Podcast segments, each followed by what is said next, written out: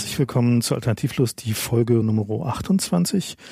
Und wir wollen heute mal über die Wahlen in den USA reden, über Wahlcomputer, über Wahlfälschung und was uns da so zu erwarten hat. Und dabei begrüßen wir als Gast bei uns im Studio den Rob.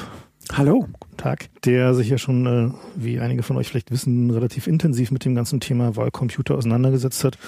Insbesondere in Holland und in Deutschland. Aber es geht nicht nur um Wahlcomputer, sondern es geht eher ums gesamte System. Denn viele von den Problemen sind eher strukturelle Probleme, die da ausgenutzt werden. Das sind gar nicht alles irgendwelche manipulierten Computer, irgendwelche Viren und Würmer in der Infrastruktur. Aber das werden wir der Reihe nach einzeln behandeln. Wir wollen wie immer anfangen mit so ein bisschen historischem Überblick. Wie sieht das System eigentlich aus? Wo kommt das her? Rob hat da mal geforscht. Erzähl mal, Rob. Naja, das US-Wahlsystem ist schon echt anders als bei uns, sowohl in Deutschland als in Holland. Holland und Deutschland sind einander eigentlich ganz ähnlich und in Europa gibt es mehrere so halbwegs ähnliche Systeme. Das US-Wahlsystem sieht noch so ein bisschen mehr so wie England aus. Es hat Distrikte. Das Parlament ist nach Distrikte organisiert. Ja, es gibt auf dem, auf dem föderalen Niveau, das wissen die meisten Leute auch, gibt es Congress und es gibt das White House. Congress ist das Parlament. Das Parlament hat zwei Kammern. Es gibt das House of Representatives da gibt es dann 435 Sitze, die dann jeweils ein Distrikt zugehören, das Congressional District.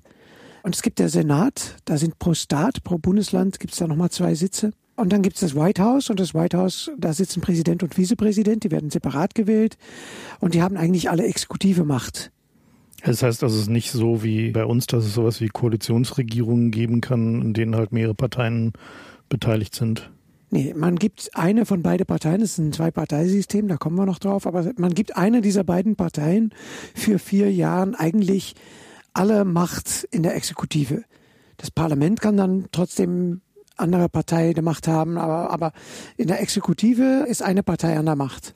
Und die Wahlen, die jetzt stattfinden am 6. November, die sind ja nicht nur Präsidentenwahlen. Nee, äh, es gibt sehr viel, was am gleichen Tag passiert. Dienstag, 6. November, also bald. Ein Drittel der Senat wird neu gewählt. Das sind 33 Sitze. Das House of Representatives wird ganz neu gewählt. Das ist alle zwei Jahre. Das also wird komplett neu gewählt. Wird komplett neu gewählt. Elf, elf State Governors werden neu gewählt. In sehr vielen Staaten gibt es dann auch nochmal Parlamentswahlen für äh, das eine oder das andere oder beide Häuser. Es gibt Wahlen für viele andere Stellen. In Amerika gibt es so, der, der Witz ist dann, dass alles bis zur Dogcatcher, City Dogcatcher äh, gewählt wird. Der Hundefänger. Genau. Aber Richter, wie heißen das, äh, District Attorneys? Staatsanwälte. Staatsanwälte, so solche Funktionen werden da gewählt. Also ziemlich viele Stellen, auch nicht ganz wichtige. Und es wird über ganz viele Ballot Initiatives entschieden. Wenn man eine bestimmte Anzahl Unterschriften hat, dann kriegt man ein Initiative auf, on the ballot. Also was wie bei uns eine Volksabstimmung quasi. Was eine Volksabstimmung ist, nur die sind dann... Das ist ja so ein Volksbegehren, ne? Also mhm. wenn genügend viele Leute Ja stimmen, dann also es kommt auch auf den Staat an, was dann passiert. In Kalifornien hat es dann Gesetzeskraft, aber es ja, gibt es andere gibt Staaten, wo das dann nochmal vom Parlament behandelt werden muss. Ja, nee, aber in, in viele Staaten hat das Gesetzeskraft. Darum sind die auch teilweise wichtig. Und es gibt immer größere Support für zum Beispiel Legalisierung von Marijuana und auch für Gay, Gay Marriage. Ja. Solche Themen sind generationell. Die alten Leute sind dagegen, die jüngeren Leute sind eher dafür. Und umso mehr alte Leute sterben und junge Leute dazukommen, umso mehr wandert so ein Thema. Und oder, oder andersrum, wie in Deutschland. Das naja, ist ja leider ja. so. Ne? Unsere Demografie führt ja durchaus eher dazu, dass unsere Gesellschaft konservativer wird. Das ist ja durchaus. Also was ich ganz wichtig finde bei den USA ist, dass es bei uns so ist, dass die Merkel mit ihrem Kabinett kann auch beim Budget Sachen entscheiden. Aber der Präsident in den USA kann es nicht. Das ist die Sache des Kongresses. Ja, das heißt, wenn Obama jetzt sagt, wir holen den Bin Laden und dafür ist kein Geld bereitgelegt, dann kann er das gar nicht machen. Der, der Präsident hat weniger Macht in der Praxis als üblicherweise so angenommen wird von der Bevölkerung oder was man so aus Hollywood-Filmen kennt. Also der ist, das heißt ja immer der mächtigste Mann der Welt und so, was er halt machen kann, ist einen Raketenschlag ordern. Aber er kann nicht mal eben sagen, okay, wir geben jetzt mehr Geld für, was weiß ich, Arbeitslosenhilfe aus oder so, sondern das ist Sache des Kongresses. Ja, es gibt noch andere Sachen, die beim Kongress liegen, und zwar Gesetzgebung. Ja.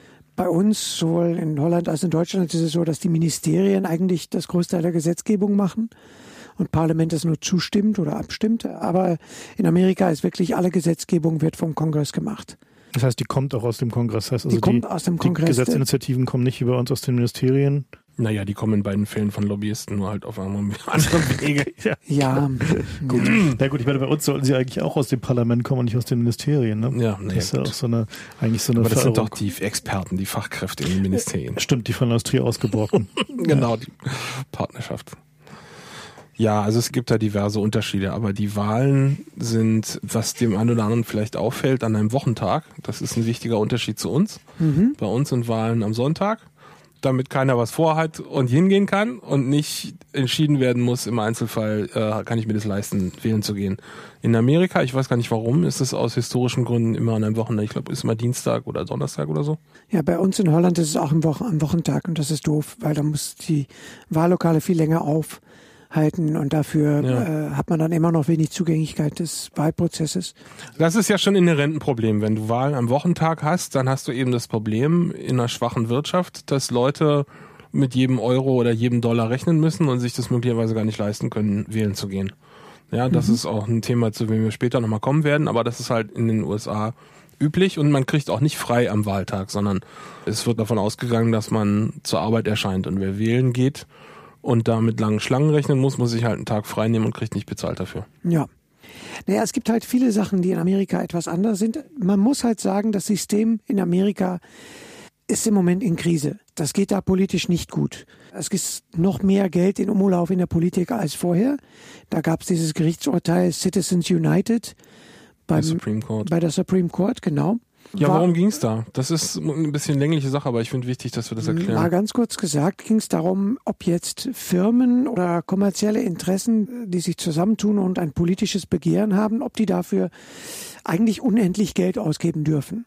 Also nicht die direkte Kampagne der Kandidaten, dass die unterliegen dann zumindest auf Papier noch irgendwelche Maxima, aber dann die freie Kampagnen von, von irgendwelche Firmen, die irgendwelche politische Begehren haben und die dürfen jetzt eigentlich unendlich Geld ausgeben. Das sind die sogenannten Super PACs. Das sind dann diese, diese, diese Spots, wo dann irgendwie drunter steht, Paid dieser Spot wurde irgendwie Citizens for, for America, bla bla. Citizens for bla bla. Ja, okay. Ähm, genau. Ja.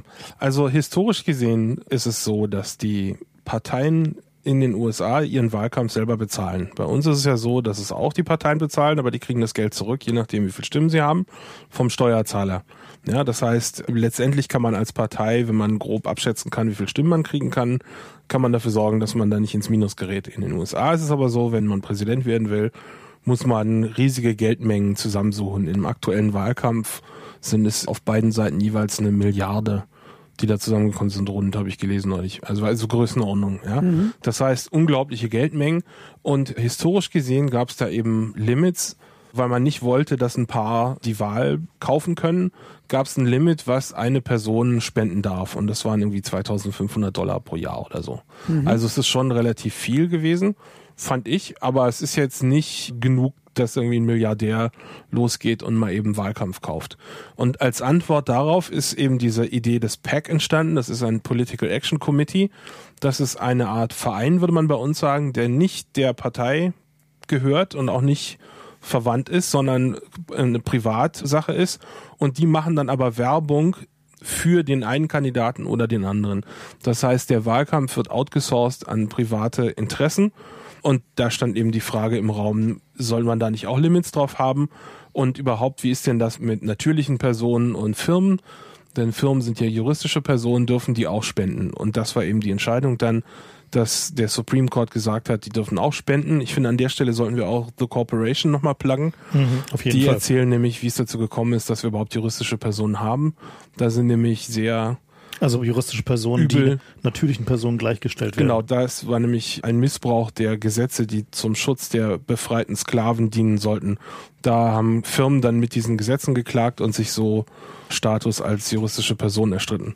Und der Supreme Court hat eben in diesem Citizens United Ruling entschieden, dass juristische Personen auch spenden dürfen. Und zwar diese Idee des Super PAC heißt eben, dass man dann wie früher eine PAC hat, aber da kann praktisch ohne Limit von Firmen Geld eingezahlt werden. Die müssen nicht mal sagen, wer sie sind. Und die müssen noch nicht mal im Inland sein. Also es darf auch, was so einer der Witze war, die da rumging, die saudische Königshaus könnte jetzt quasi den Wahlkampf kaufen, weil die haben halt genug Kohle rumliegen. Ja, und das Urteil ist eigentlich im In- und Ausland mit Schock aufgenommen worden und es gab eigentlich niemanden, der das gut fand und der Supreme Court findet es wohl inzwischen auch nicht mehr gut, was man so hört, aber es ist halt nach wie vor, hat Gesetzeskraft. Was ja auch noch interessant ist, in den USA hört man ja eigentlich immer nur von zwei Parteien. Ne? Also es gibt ja eigentlich nur so in der öffentlichen Darstellung, zumindest in den Mainstream-Medien, finden ja eigentlich nur die Republikaner und die Demokraten statt. Ja. Und alles andere ist eigentlich eher ja, gibt's zwar auch noch irgendwo, aber fällt dann nur auf, wenn da mal der Kandidat verhaftet wird von den Grünen zum Beispiel, weil er eigentlich bei der Präsidentendebatte mit dabei sein wollte. Und die spannende Frage ist, wie kam es denn eigentlich dazu? Also was ist dann eigentlich der, der historische Hintergrund davon? Ja, Distriktensysteme führen eigentlich zwangsläufig dazu, dass es zwei Parteiensysteme werden, weil es nichts bringt, um 30 Prozent der Vote zu haben. Auch nicht, wenn, wenn es über das ganze Land 30 Prozent ist. Naja, weil also, du dann immer noch null Sitze hast. Ja, aber wir müssen ja mal erklären, das ist halt ein Unterschied in der Auszählung. In den USA ist es so, wenn in einem District Kandidat A gewinnt, dann gehen alle Stimmen für den District an diesen Kandidaten. Mhm. Und bei uns geht es ja im Proports. Genau. an die einzelnen Kandidaten. Das heißt, die haben ein Winner-Takes-All-System, was die Briten auch haben übrigens. Mhm. Und was auch da zu demselben Problem führt. Da gibt's auch andere Parteien als Labour und die Tories, aber die spielen auch keine Rolle, weil genau dieses Problem ist. Die einzige jetzt, Partei, jetzt zum ersten Mal die Liberal die einzigen, ne? Ja, die einzigen, die jetzt mal eine Rolle spielen, und das ist auch eher geografisch, weil die wohl in Schottland sehr beliebt sind, sind die Lib Dems. Aber das ist eigentlich inhärent, wenn man so ein System hat, wo dann der gesamte District rübergeht. Ja, das heißt, der zweite Gewinner ist halt genauso ein Verlierer wie alle anderen Verlierer, der kriegt genau gar nichts dann. Mhm. Und, und also das, meine, das halt, muss man vielleicht mal erklären nochmal als Unterschied. Das ist halt eben der Grund, warum es in Deutschland ja nicht nur Direktkandidaten gibt, sondern eben auch Listenstimmen. Also wir bei uns bei der Bundestagswahl, wenn halt für den Bundestag gewählt wird, gibt es ja ein zweigliedriges System. Zum einen gibt es Direktkandidaten, für die man halt direkt abstimmen kann und wer die meisten Stimmen in dem Wahlkreis kriegt, geht in den Bundestag. Und es gibt die Listenstimmen. Das heißt also, man stimmt halt für eine Partei und die Stimmen werden halt bundeslandweise oder äh, bei der Europawahl dann halt bundesweit akkumuliert und man muss dann nur da über die Gesamtzahl der Stimmen kommen. Und genau diesen zweiten Teil, also dieses Listensystem, gibt es in den USA nicht. Es gibt also nur ein reines Direktkandidatensystem, was dann eben dazu führt, dass eben nur dieses Zwei-Parteien-System ist. Muss man sich halt auch immer mal wieder überlegen. So, also dieses Listensystem hat haben wir auch schon mal eine Weile darüber diskutiert, natürlich auch Nachteile, weil es halt Dinge wie den Fraktionszwang einfacher macht, weil natürlich die Partei sehr viel mehr Macht über einen einzelnen Abgeordneten hat, wenn sie ihm sagen kann, so Alter, wenn du dich nicht benimmst im Parlament und mit uns stimmst, dann landest du nächstes Mal nicht auf einem sinnvollen Listenplatz, was man natürlich im Direktkandidaten so nicht so ohne weiteres erzählen kann. Auf der anderen Seite würde ein reines Direktkandidatensystem dazu führen, dass wir Zustände wie in den USA hätten, dass es eben nur zwei Parteien gibt. Ja. Immer mal wieder sehr wichtig, so diesen, diesen direkten Vergleich zu ziehen. Und noch so eine interessante Auswirkung von diesem Zwei-Parteien-System ist, dass sich die gesamte Medienaufmerksamkeit konzentriert sich ja auch nahezu schon künstlich nur auf diese beiden Parteien. Ne? Also, also selbst irgendwie so relativ große dritte Parteien, so wie die Grünen oder so, die finden halt nur so völlig am Rande statt. Also diese zum Beispiel halt die Präsidentendebatte wird von einem Zwei-Parteien-Komitee veranstaltet, was aus Republikanern und Demokraten zusammengesetzt ist. Diese Debatte organisieren die so im amerikanischen Wahlkampf somit die wichtigsten Highlights, glaube ich, sind. Ja. Ich weiß nicht, was, was die tatsächlich irgendwie entscheiden. Ich finde das ein bisschen zu sehr hochgehypt, aber. Na nix, das ist eine PR-Veranstaltung. Hm. Und dementsprechend, also bei uns würde sowas halt von ARD gemacht werden wahrscheinlich. Mhm. Und da würde man dann einen Moderator hinsetzen, der auch peinliche Fragen stellt. Aber in den USA ist es eben so, dass ja, das eine Wahlkampfveranstaltung ist. Und da setzt man dann eben irgendeinen so alten Sack hin, der Ja und Amen sagt und keine Lügen korrigiert und gar nichts macht im Wesentlichen, weil das ist nicht seine Aufgabe. Das geht nur darum, dass die sich da präsentieren können. Ja. Naja, das Interessante daran ist halt eben, dass dieses System dazu führt, dass die beiden Parteien sich auch immer ähnlicher werden. Ne? Also dass halt einfach die Unterschiede immer marginaler werden und bis auf im Wahlkampf, da sind sie dann genau, bemüht. im Wahlkampf versuchen sie es dann, ne? Sind also, sie dann bemüht, die Unterschiede rauszuholen, ja. Also ich kann mich noch an ein Gespräch erinnern mit irgendwie amerikanischen Freunden, die sich untereinander über einen gemeinsamen Freund unterhielten und sagten, ja, he's in the party now. Also er ist jetzt in, in die Partei eingetreten. Und ich fragte ja so, welche Partei denn so? Äh, ja, The Party ist doch eh. Republicans. Eh, genau. Fand ich den schönsten Namen dafür. Die sind doch eh beide Die gleich. Partei halt. Ja.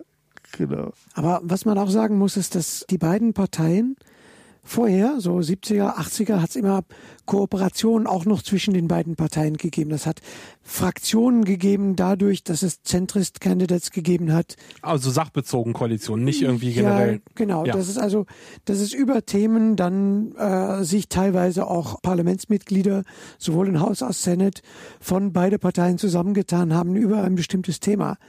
Und mittlerweile ist das so, dass zwischen Demokraten und Republicans wirklich halbwegs offener Krieg ist.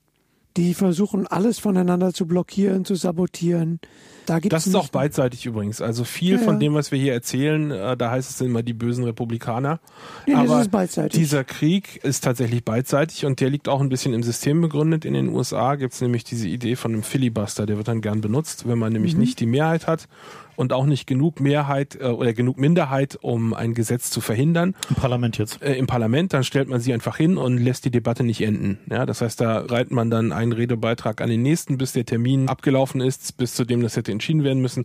Und das haben irgendwann die Demokraten angefangen zu machen unter Bush, weil sie halt keinen anderen Weg hatten, um da irgendwie Einfluss zu nehmen. Und das hat so gut funktioniert, dass sich das als Meme eingebürgert hat. Jetzt gibt's halt immer dieses, es geht nicht mehr darum, gute Gesetze zu machen, sondern es geht darum, dass der andere, der gerade regiert, überhaupt kein Gesetz hinkriegt, damit man im Wahlkampf sagen kann, der sei ein ineffektiver Präsident gewesen, der uns nicht vorangebracht hat. Ja, mal grob, so wie ich jetzt die Vereinigten Staaten sehe, es gibt jetzt eine Menge Geld, was in die Politik reinfließt und es gibt eigentlich eine ganze Menge Policies, die nur noch für, für eine ganz kleine Schicht der Bevölkerung gut sind, die dann irgendwie von meistens Republikaner durchgepusht werden. Und dafür gibt es jetzt diese zwei komplett getrennte Realitäten auch in den Medien. Es gibt jetzt nicht mehr eine Realität, worum sich Leute streiten, ob es jetzt so ist oder so, sondern es gibt zwei komplett getrennte Realitäten. Es gibt eine republikanische Realität, eine Filterbubble. Das ist so die, die Fox News Realität. Die ja. Fox News Realität, wo komplett andere Themen sind, wo nicht nur andere Meinung ist, sondern wo auch ganz andere Fakten sind. Und Amerikaner sind wirklich so die beiden Küsten, da wohnen dann teilweise Demokraten und da würden wir uns noch einigermaßen in die politische Debatte erkennen. Und dann in der Mitte wohnen großteils Republikaner und im Süden in Texas und so. Ja, und das ist wirklich zumindest von uns aus gesehen, wirklich ein Bubble. Da gibt's kein Climate Change, da ist die Welt nur 6000 Jahre alt. Da, äh, Obama ist ein Kommunist. Obama ist ein Kommunist, sowieso in Kenia geboren.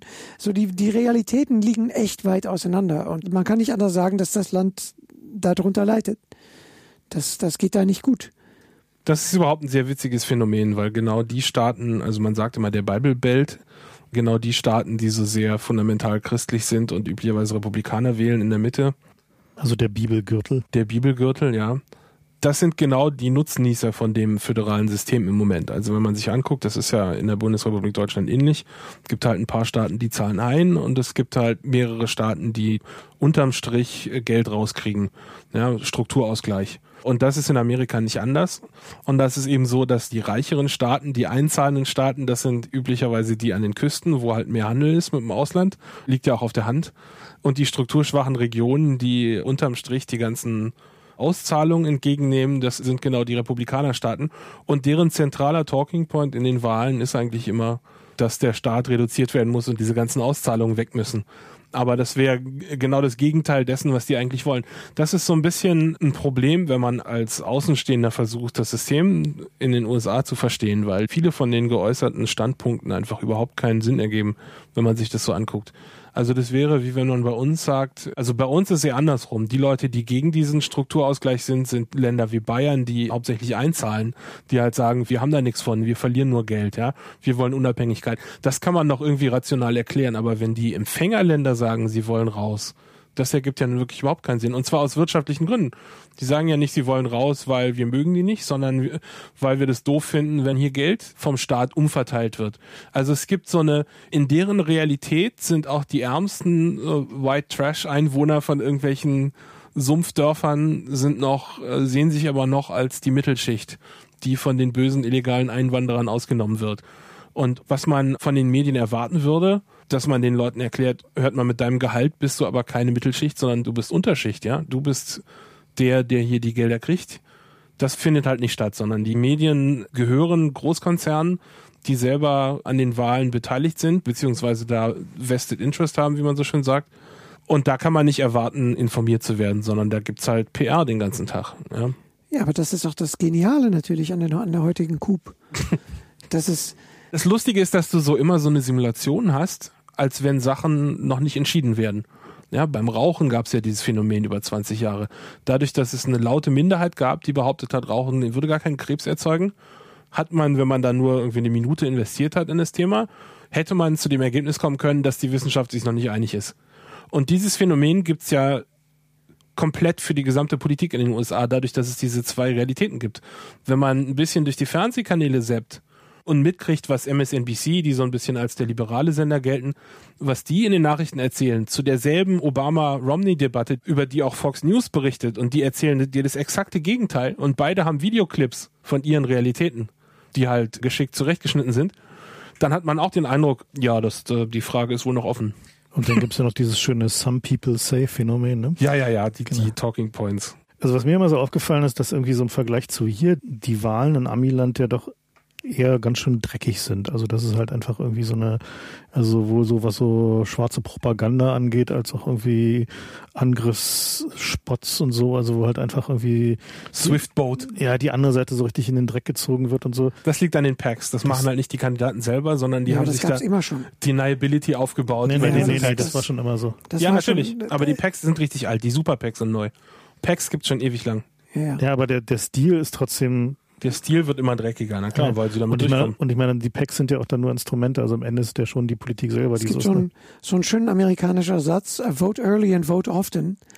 Das, das kommt wird, aus, wird gern Al Capone ja, zugeschrieben. wird gerne an Al Capone zugeschrieben, ist schon etwas älter, aber so Anfang 20. Jahrhundert, 1910, als diese ganze Kriminellen in Chicago und sonst wo unterwegs waren. Es ging um Bürgermeisterwahlen, wenn ich es richtig ja, erinnere. Ja, da hat es einige Unregelmäßigkeiten schon gegeben und äh, da waren Wahlen auch damals schon zu kaufen und war schon eigentlich alles, was es jetzt an Dirty Tricks gibt, eine Menge davon, auch wenn es um digitale Tricks geht, eine Menge davon kommt im Urform aus solche Zeitalter. Also, und die, die ganze Gedanke, die wir hier haben, dass die Wahlen von einer unparteiligen Bürokratie veranstaltet werden und dass man die vertrauen muss, das war da immer schon so, dass die Incumbents die Macht hatten und die nicht loswerden wollten. Also Incumbents sind die, die schon gerade an der Macht sind. Die schon gerade an der Macht sind und dass die das so organisiert haben, dass das möglichst so bleibt. Die Statistik ist übrigens ausgesprochen krass an der Stelle. Wenn man sich anguckt, wie häufig der Incumbent wiedergewählt wird, dann kommt man bei den Gouverneuren auf eine Quote von 90 Prozent oder so. Die sind alle fast ihr gesamtes Leben bleiben die im Amt, wenn die einmal mhm. Gouverneur geworden sind. Eben weil die Strukturen so ausgelegt sind, dass es sehr schwierig ist, so jemanden aus seinem Posten rauszudrängeln. Und mit den äh, Sitzen im Abgeordnetenhaus sieht das natürlich ähnlich aus. Die Senatoren sind auch alles alte Leute. Als Parallele würde ich da immer gern die Börse nehmen. Da ist es auch so, dass man so einen Börsenplatz traditionell geerbt hat. Also einen den konnte man halt nicht kaufen. So den, genau, genau, so einen Pla Platz als Börsenmakler am New York mhm. Stock Exchange, den konnte man auch nicht kaufen. Sondern da gab's halt N von und wenn einer gestorben ist, dann hat er das an seinen Sohn übergeben. Und so ähnlich läuft es in der Politik eben auch. Die Tricks sind alt, aber wir haben eben neue Methoden, um sie mit neuer Intensität äh, anzuwenden. Ja, das ist eben die elektronische Datenverarbeitung, hilft da genau wie an allen anderen Stellen der Gesellschaft. Man kann sich eben heute von Facebook die Daten kaufen, um zu einem Namen aus dem Wählerregister entscheiden zu können. Genau, Moment, wir sollten wie viel Schulden der hat. Moment, wir sollten ja. mit diesem Wählerregister sollten wir nochmal klären, weil das gibt's ja hier auch nicht. Was ist die Bedeutung ja, naja, von diesem? Doch, natürlich. Nee, also hier hast du nein, direkten nein, nein, Personalausweis. Naja, hier hast du einen direkten Personalausweis, aber du, in den USA registriert man sich ja für eine Partei als Wähler. Ja, du musst dich erstmal generell für die Wahl, also die Partei spielt eigentlich keine große Rolle, die du da angibst. Aber Wichtig ist, ja, dass ne? du registriert sein musst. Und dass die Partei dran steht, liegt daran, dass die Parteien diese Registrierung gerne vornehmen im Wahlkampf. Das heißt, die gehen rum und sie möchten doch auch für Romney wählen und wenn du dann Ja sagst, dann kriegst du von ihnen einen Zettel, mit dem du dich registrieren kannst. Da geht es aber nicht darum, quasi. Äh, nee, gut, aber wenn du nicht, das, wenn du nicht registriert wenn du nicht bist, registriert bist, dann kannst du nicht wählen, genau. Und das liegt also daran, dass die keinen Pass haben. Kannst du gar nicht wählen oder? Nee, dann kannst du nicht wählen. Du musst registriert sein. Echt? Lustigerweise ist das ganze System so ein System, wo man als Europäer sagen würde, das kann doch gar nicht funktionieren. Wenn man jetzt, sagen wir mal, in Washington State, da habe ich mir das mal erklären lassen von einem, der da wohnt, im Wählerregister ist, dann kann man aber auch in jedem Wahllokal im Staat wählen. Also man muss da nicht bei sich zu Hause wählen wie bei uns. Ja? Es gibt auch eine Briefwahl, aber ich habe gefragt, naja, wie verhinderst du denn, dass jemand dann einfach bei zwei Wahllokalen wählt? Und dann meinen die, naja, das ist halt verboten, da kommt man dann in den Knast, wenn es rauskommt. Und dann meine ich, naja, wie findest du das raus? Ja, äh, okay. Also das gesamte System ist irgendwie so, äh, was? Ja. Vote early and vote often. Ja, es klingt alles nach Al Capone. Und ich habe mich dann schon gefragt, naja, dann muss es doch enorme Probleme mit Wahlbetrug geben, ja. Aber die Statistik sagt, nein, gibt's nicht. Ich meine, gut, das kann jetzt daran liegen, dass es im Einzelfall dann auch schwer nachzuweisen wäre. Aber der Statistik nach gibt es so gut wie überhaupt keinen Wahlbetrug. Also kein, also kein, kein, kein, kein Double-Voter-Betrug. Also man muss mal so sagen, Wahlbetrug ist so ein, eine Sache, die aus verschiedenen Perspektiven andere Sachen bedeutet. Ja, im, im aktuellen Wahlkampf ist es ein großes Thema, weil die Republikaner das als Talking Point benutzen in ihrem Wahlkampf und sagen, viele Wahlbetrugsfälle zwingen uns dazu, dass wir die Security hochdrehen und das führt dann zu anderen Arten von Wahlbetrug, die werden wir nachher im Einzelnen erklären. Aber dieses Bewusstsein, wir haben hier ein Problem mit dem Wahlbetrug, das ist eine ganz neue Sache. Üblicherweise haben die Amerikaner nie den Eindruck gehabt, dass da groß betrogen wird, so vom Gefühl her. Da gibt es nochmal mehrere Sachen. Dieses Bewusstsein, es gibt hier Wahlbetrug, ist meistens jetzt ein Republikaner-Trick, um so sogenannte Voter-ID-Laws durchzudrücken. Genau, da, da kommen wir später noch. Das hat, hm. das hat wieder allein, da kommen wir später noch da drauf. Aber so, dass die Bevölkerung an die Politik herantritt und sagt, hör mal, wir haben hier Wahlbetrug, ihr müsst mal was machen, das gibt's nicht, ne? Also du meinst Wahlbetrug im Sinne von Leute gehen doppelt wählen, weil es keine ordentlichen IDs gibt? Genau, das wäre ja, was ich irgendwie als den offensichtlichen Angriff auf das System gesehen hätte. Und da gibt's wohl auch nicht wirklich eine Verteidigung gegen, weil es nämlich keine Personalausweise gibt. Ja, bei uns ist es ja so, in Deutschland, da kriegt man halt einen Brief, aber im Grunde bist du im System, wenn du geboren bist und dich irgendwo anmeldest, dass du das dein Wohnsitz ist, dann kriegst du halt einen Brief, da steht drin, das war ganz automatisch. An, genau. Völlig automatisch, man muss da nichts anmelden oder so, sondern du musst halt einfach nur deinen Wohnort im System haben und das muss man ja eh. Mhm. Ja, und dann wissen die, wo du wohnst und weisen dir ein Wahllokal zu und da wählst du dann. Und die haben eine Liste und können sagen, okay, mit dem haben wir gerechnet, der darf hier wählen. Aber das gibt's halt so in den USA nicht, sondern da gehst du dann in irgendein Wahllokal und es gibt nur das Gegenteil. Es gibt eine schwarze Liste sozusagen von Leuten, die nicht okay. wählen dürfen. Da kommen wir auch noch kommen zu. später drauf. Ja, wie ist das denn eigentlich organisiert, den Wahlen in Amiland? Da müssen wir vielleicht nochmal. Mal genau, sollten wir vielleicht nochmal erklären, ja, ja genau warum ich jetzt gesagt habe, Washington State liegt daran, dass es in anderen Staaten eben anders aussieht. Ja, Das ist noch eine größere, ein unhomogeneres föderales System als in der Bundesrepublik zum Und Beispiel. Wäre das nur das einzige Problem, das wäre so gut. ähm, um anzufangen, gibt es sehr viele Arten, Stimmabgabe zu machen. Es gibt dieses traditionelle Voting on Election Day, also dass man zu Wahltag dahin geht und seine Stimme abgibt. Das dauert dann eine Weile, weil da kriegt man so ein Buch quasi so wie in Hamburg. Du kriegst so ein Buch und du musst doch über tausend Sachen sich abstimmen. Auch geübte Wähler können da locker mal zehn Minuten mit verbringen. Weil eben so viele Sachen gebündelt sind in einem Wahl. Weil, weil, weil sehr, sehr viele ne? Sachen mhm. gebündelt sind in einem Wahl.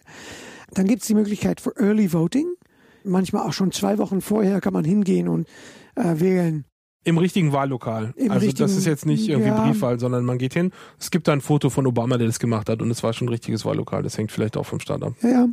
Dann gibt's Absentee Voting, Vote by Mail, also Briefwahl wie bei uns. Briefwahl wie in Deutschland auch, aber für jede Staat und auch teilweise für jede County anders organisiert. Sowieso ist das, das ganze Wahlprozess wird von den Counties organisiert. Und davon gibt es in jedem Staat äh, hunderte. hunderte, viele, viele Counties, teilweise mit Zehntausende Leute drin, teilweise mit Hunderttausende, Millionen Leute drin. Und diese Counties organisieren den Wahl. Und die können alles anders machen. Und du kannst gar nicht glauben, inwiefern das anders sein kann. Das heißt, die können das Ballot Design selber machen. Die können selber nochmal neue Stellen oder andere Sachen drauf tun. Teilweise abhängig von was für Minderheiten in so einem County wohnen, gibt's da Ballot Designs in 20 Sprachen. Also, du, kannst, Sprachen, okay. du kannst dann teilweise auch Out-of-County-Voting machen, wenn du zu Job gehst oder irgendwo anders bist. Das heißt, dass du dann auch nochmal 20 Ballot Designs für den County nebenan auch liegen hast. Die dürfen selber bestimmen, wie die Ballot dann aussieht, wie die designt wird. Da kommen wir auch noch drauf, weil da gibt's dann Issues mit. Es ist alles unheimlich kompliziert. Es gibt dann auch noch Provisional Ballots. Wenn angezweifelt wird, ob man wählen darf, da kommen, wir, kann, auch noch da kommen wir auch noch ausführlich drauf. es ist unheimlich kompliziert und eigentlich gibt es einen Fachbegriff, die Amerikaner nennen das ein a complete fucking zoo. Clusterfuck. Ja, das ist wirklich unglaublich. Und ich habe dann so ein paar Jahre lang mit diesem Wahlcomputer auch auf Konferenzen rumgehängt, wo dann Leute, die vielleicht nicht so sehr Computergeeks waren, aber die mit viel mit Wahlen zu tun haben. Und dann aus Amerika gibt's dann so solche Geeks, die dann genau wissen, dass es, ah ja, in diese County hat's mal dieses Design gegeben die haben da solche Computer, die benutzen aber das Software von denen und das passt dann zusammen, weil die dann diese Firma, da, das ist der Ausmaß an Ungleichheit und kompletter Verstreutheit der Technik und der Methoden ist unglaublich. Na, dann gibt's ja noch so eine Besonderheit im amerikanischen Wahlsystem, nämlich die sogenannte Electoral College. Das müssen wir, glaube ich, auch nochmal erklären, weil es gerade für die, jetzt für die Wahlen doch relativ von großer Bedeutung ist. Man denkt ja so, naja, wer halt irgendwie Präsident werden will, der muss halt die meisten Stimmen gewinnen. So ist das nicht, sondern es gibt da noch so einen Zwischenschritt. Was ja bei uns auch so ist. Ne? Nee, bei uns ist halt Aber der, bei uns der, ist der zumindest Bundestag. eine, ja, Also bei uns ist halt das Parlament und da gibt's halt dann das Electoral College. Und was ja auch nicht gleich verteilt ist. Also hier kann es halt sein, dass? Na, der, das gibt ja auch gerade eine Verfassungs verfassungsmäßige Probleme mit unserem Wahlrecht, weil das Gut, nicht gleich aber, verteilt ich, nochmal eine Aber, na klar. Ähm, also diese Idee der Wahlmänner hat halt inhärente Probleme. Ist ja auch auf EU-Ebene eine Sache, wo es Beschwerden gibt, dass das nicht gleich verteilt ist, wie viel Stimmengewicht der einzelne Gut, okay, Bürger also wir müssen diese Wahlmänner nochmal erklären. Aber das ist die in den Wahlmänner, USA eben die, auch Wahl, so. die Wahlmänner sind halt entstanden historisch, weil dieses Land halt echt doll groß ist und sie halt mit Demokratie oder sowas ähnlich mit Demokratie schon angefangen haben zu Zeiten, wo es noch so richtig zwei, drei Wochen dauern konnte, bis man von einem Ende des Landes irgendwie es nach Washington geschafft hatte. So und Kein Telefon, kein Telegraph. so und die Post ging mit dem, wie hieß dieser Express nochmal? die Pferdekutschen, Ja, wie hieß Pony der? Express. Nee, ja, nee, es kam Western, Western Union, ne? West- Ja, genau, also Western Union noch eine Post Bevor es war. eine Bank war. Ja, bevor es eine Bank wurde. Und deswegen haben die, also wurde der, die Wahlen so organisiert, dass jeder Staat hat halt seine Wahl durchgeführt und hat dann sogenannte Wahlmänner bestimmt. Und diese Wahlmänner sind dann nach Washington gereist und haben den Präsidenten gewählt. Das heißt also, man hat halt den Prozess des Wählens in, in einem einzelnen Staat von dem Prozess des Wählens des Präsidenten vollständig zeitlich entkoppelt. Und da gibt's halt dann eben diese interessante Besonderheit, dass in den allermeisten Staaten die Wahlmänner nicht proportional vergeben werden. Das heißt also, wenn jetzt halt, nehmen wir mal an, irgendwie in einem Staat der hat zwei Wahlmänner und die, die Hälfte stimmt für den republikanischen Kandidaten, die Hälfte für den demokratischen Kandidaten, dann würde man denken, okay, geht halt irgendwie einer, gehen halt zwei Wahlmänner nach Washington, einer stimmt so und einer stimmt so. Aber es ist dann so, dass tatsächlich die noch so knappeste Mehrheit entscheidet darüber, wohin die Stimmen von beiden Wahlmännern aus diesem Staat gehen. Und dadurch sind halt extrem knappe Ausgänge in den einzelnen Staaten relativ wahrscheinlich. Und es führt halt dazu, dass relativ regelmäßig der Präsident nicht gewählt wird, der die meisten Stimmen insgesamt landesweit bekommt, sondern eben natürlich der, der die meisten Wahlmännerstimmen hat, was eben nicht genau dasselbe sein muss. Insbesondere heißt es auch, dass die meisten Staaten völlig uninteressant sind bei der Wahl, weil man vorher schon weiß, also man weiß jetzt nicht, wie viel die Partei A mehr Stimmen als Partei B haben wird, aber die wählen eigentlich immer Partei A. Und dann weiß man auch, dass alle Wahlmänner rübergehen. Es ist nicht so, dass man sich noch fragt, wie viel Prozent gehen jetzt rüber. Und daher sind die interessanten Staaten bei Präsidentschaftswahlen immer die sogenannten Swing States. Das sind die, wo man es eben nicht weiß und wo sich das noch ändern kann und wo dann gleich mal sowas wie sechs oder acht Wahlmänner die Fronten wechseln. Ja, das heißt, das kann richtig Einfluss haben. Und das sind immer so eine Handvoll Staaten, um die es dann geht. Und da konzentriert sich dann eben doch der Wahlkampf. Und darauf konzentriert sich der Wahlkampf. Und jetzt gab es hier Ja. gerade so eine witzige Geschichte, die ich nochmal kurz erzählen möchte, dass Obama und Romney jetzt so viel Kohle gesammelt haben, dass sie quasi gar nicht mehr wussten, wohin damit. Und dass die in den Swing States angefangen haben, die Werbung im Fernsehen zu monopolisieren. Da lief dann nichts anderes mehr nachts als Wahlwerbung für die beiden Kandidaten immer abwechselnd, weil die einfach so viel Kohle da rumliegen hatten und Werbung kostet halt nicht viel nachts, ja. Und tagsüber wohl auch, aber nachts war halt gar nichts anderes mehr, weil es war so egal, kaufen wir auch. Ja, Könnte ja und noch mal jemand einschalten. so läuft das dann, ja. Also interessant daran ist ja, äh, dass die, also sollte man nochmal erläutern, dass die Verteilung der Wahlmänner ist abhängig von der Volkszählung, also davon, wie viele Menschen in den einzelnen Bundesstaaten wohnen. Und dementsprechend äh, ändern sich dann halt auch die Gewichtungen der Wahlmänner. Das heißt, also, da gibt es dann halt Staaten, in denen halt mehr Bevölkerung entsteht, also durch Zu- Zuwanderung zum Beispiel oder auch durch höhere Geburtenraten, sind dementsprechend dann auch am Ende nach jeweils der Volkszählung alle zehn Jahre kriegen die halt mehr Wahlmänner zugeteilt. Ich wäre ja auch fast wahlgezählt worden dieses Jahr. Nicht? War ganz witzig. Naja, ich war gerade auf Arbeit drüben und die haben mich da in so einem Apartment untergebracht. Und da hatte offenbar ein paar Monate vorher noch so ein Inder gewohnt, der in einer ähnlichen Stellung wahrscheinlich da, ähm, aber wohl eine Green Card hatte. Hat Und der hat wählen. sich halt angemeldet und ist weggezogen und hat keinen Bescheid gesagt. Und dann kam eben diese Wahlzensusbüro, hatte da, stand bei mir in der Tür und wollte mich unbedingt zählen und mich interviewen. Ich sage, äh, nein, oh nee, ich nicht. War ganz witzig, naja, weil Ach, die hatte halt, tun können. ja, aber diesen Fall gab es halt nicht in deren Bürokratur sozusagen. Nee, den, das, den gibt's hier nicht mehr. registriert, aber weggezogen. Ja, so, das gab's halt nicht. Und die, die haben, ich habe eine halbe Stunde mit der verhandelt und habe gesagt, wissen Sie, tun wir doch einfach so, als sei ich nicht da gewesen. und das ging dann. Okay, war niemand da, ja. Naja, äh, interessant daran ist, dass diese, diese offizielle Begründung, also sozusagen der Wikipedia, äh, die Wikipedia-Begründung, äh, warum es halt irgendwie dieses Wahlmännersystem gibt, also mit den großen Entfernungen und so, dass die natürlich nur die halbe Wahrheit ist. Ne? Also es gibt ja halt relativ gut dokumentiert äh, die Pöbelfurcht der Gründungsväter der amerikanischen Demokratie die halt nicht so richtig glaubten, dass halt eine reine Mehrheitswahl, wo halt irgendwie die Mehrheit der Bevölkerung entscheidet, nun das Richtige sei, sondern lieber wollten, dass dann nochmal so ein Schritt von weisen Männern, die dann im Zweifel halt noch irgendwie den Irrtum der Bevölkerung korrigieren können, dazwischen ist. The people are uninformed and would be misled by a few designing men, sagten dann so, so äh, Abgeordneten. Ich finde das sehr spannend, weil es genau eine Kontinuität bis heute gibt. Ja, es gibt zwar Unterschiede in dem Ausmaß, also die Umstände waren ja damals so, dass Frauen und Schwarze nicht wählen durften und das waren ja Sklaventreiber, von denen wir hier reden, die Wahlberechtigten. Und die haben sich aber trotzdem vor Pöbel Sorgen gemacht und meinten damit aber nicht die Frauen und Schwarzen, die eh nicht wählen konnten, sondern so in ihrer kleinen Elite, die unten Mhm. Und heute haben wir im Grunde dieselben Argumente, aber bezogen auf andere, also der, der Anteil derer, die Teil von der wählen dürfenden Elite sind, ist größer geworden. Aber die Argumente sind im Grunde genau dieselben. Ja, das gibt's ja hier genauso, diese Idee, dass wenn man die Leute nur tatsächlich abstimmen ließe, dann käme lauter populärer Unsinn raus. Und heute wird gerne als Argument genommen, dass wir sowas wie die Bildzeitung haben, die dann eben bei uns die, die öffentliche Meinung beeinflussen könnte. Das gab's ja damals noch gar nicht. Da gab's zwar auch Medien, aber die waren keineswegs aktuell und auch nicht so verbreitet, also mit so viel Einfluss auf das Leben wie heute, aber trotzdem dieselben Argumente gekommen. Und da stellt sich für mich natürlich die Frage, ob das nicht vorgeschoben ist, die Sache mit den Medien heute, ob das nicht äh, nun eine Entschuldigung dafür ist, dass wir im Grunde dieselbe Furcht immer noch haben, die die damals hatten. Mhm. Es, es gibt ja durchaus Bestrebungen, dieses, dieses Winner-Takes-it-all-System in einigen Staaten abzuschaffen. Ja, es gibt mehrere Staaten, ich glaube jetzt zwei oder drei, die verteilen die Stimmen proportional. Mhm. Was natürlich heißt, dass sie für Wahlkampf nicht mehr interessant sind. Da kommt kein Campaign mehr vorbei.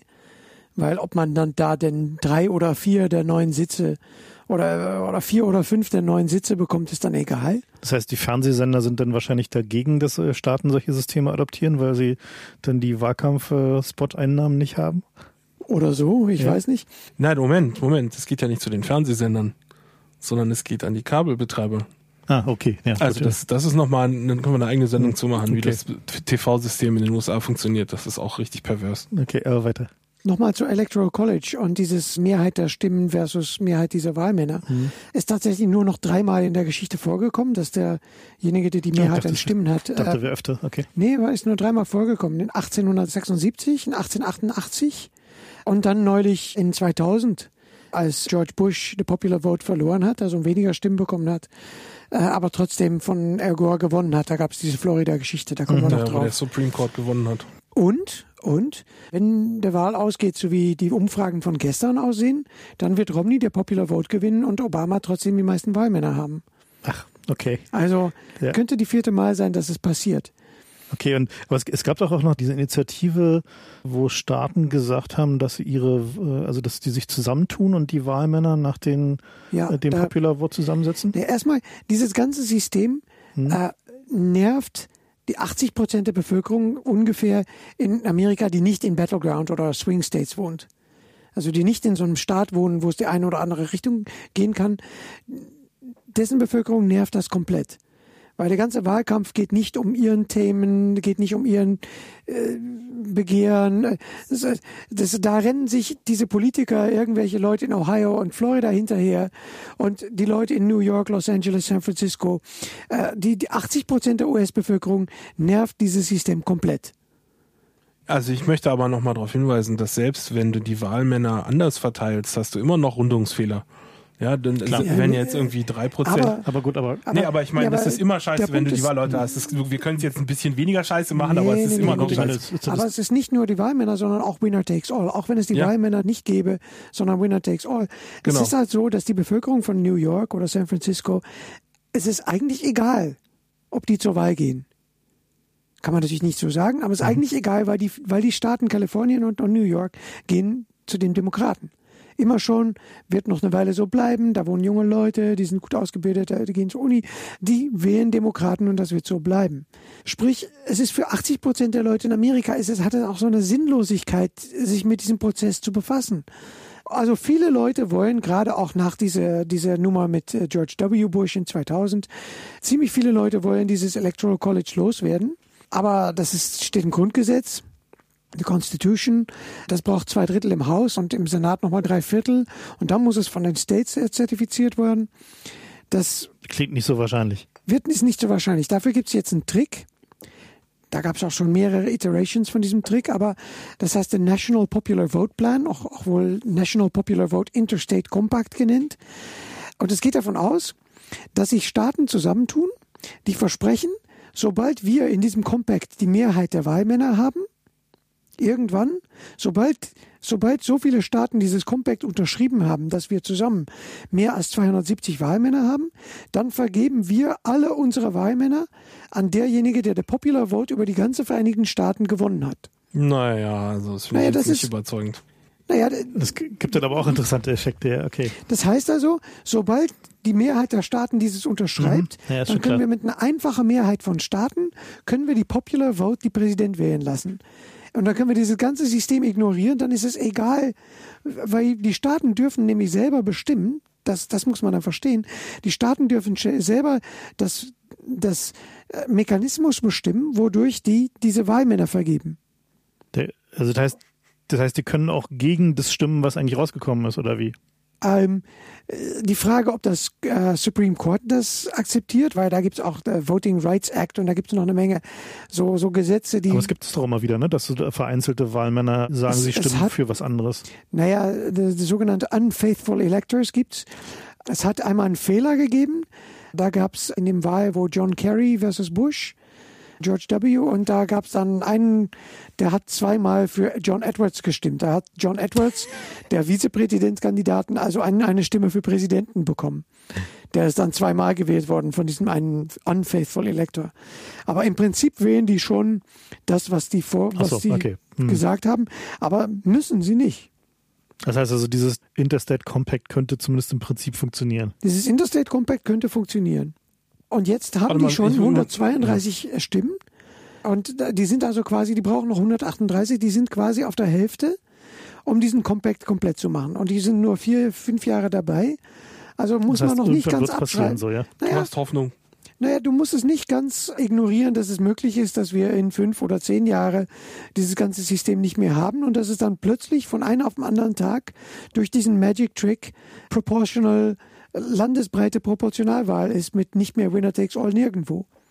Und dass plötzlich alle Stimmen wieder gleich wert sind und dass es nicht diese Riesenkonzentration auf Ohio und Florida und, und ja, dass das vom einen auf dem anderen Jahr in, innerhalb fünf oder zehn Jahre plötzlich verschwunden sein kann. Muss man einfach nicht als, als Möglichkeit abschreiben, dass das sich nochmal ganz ändert.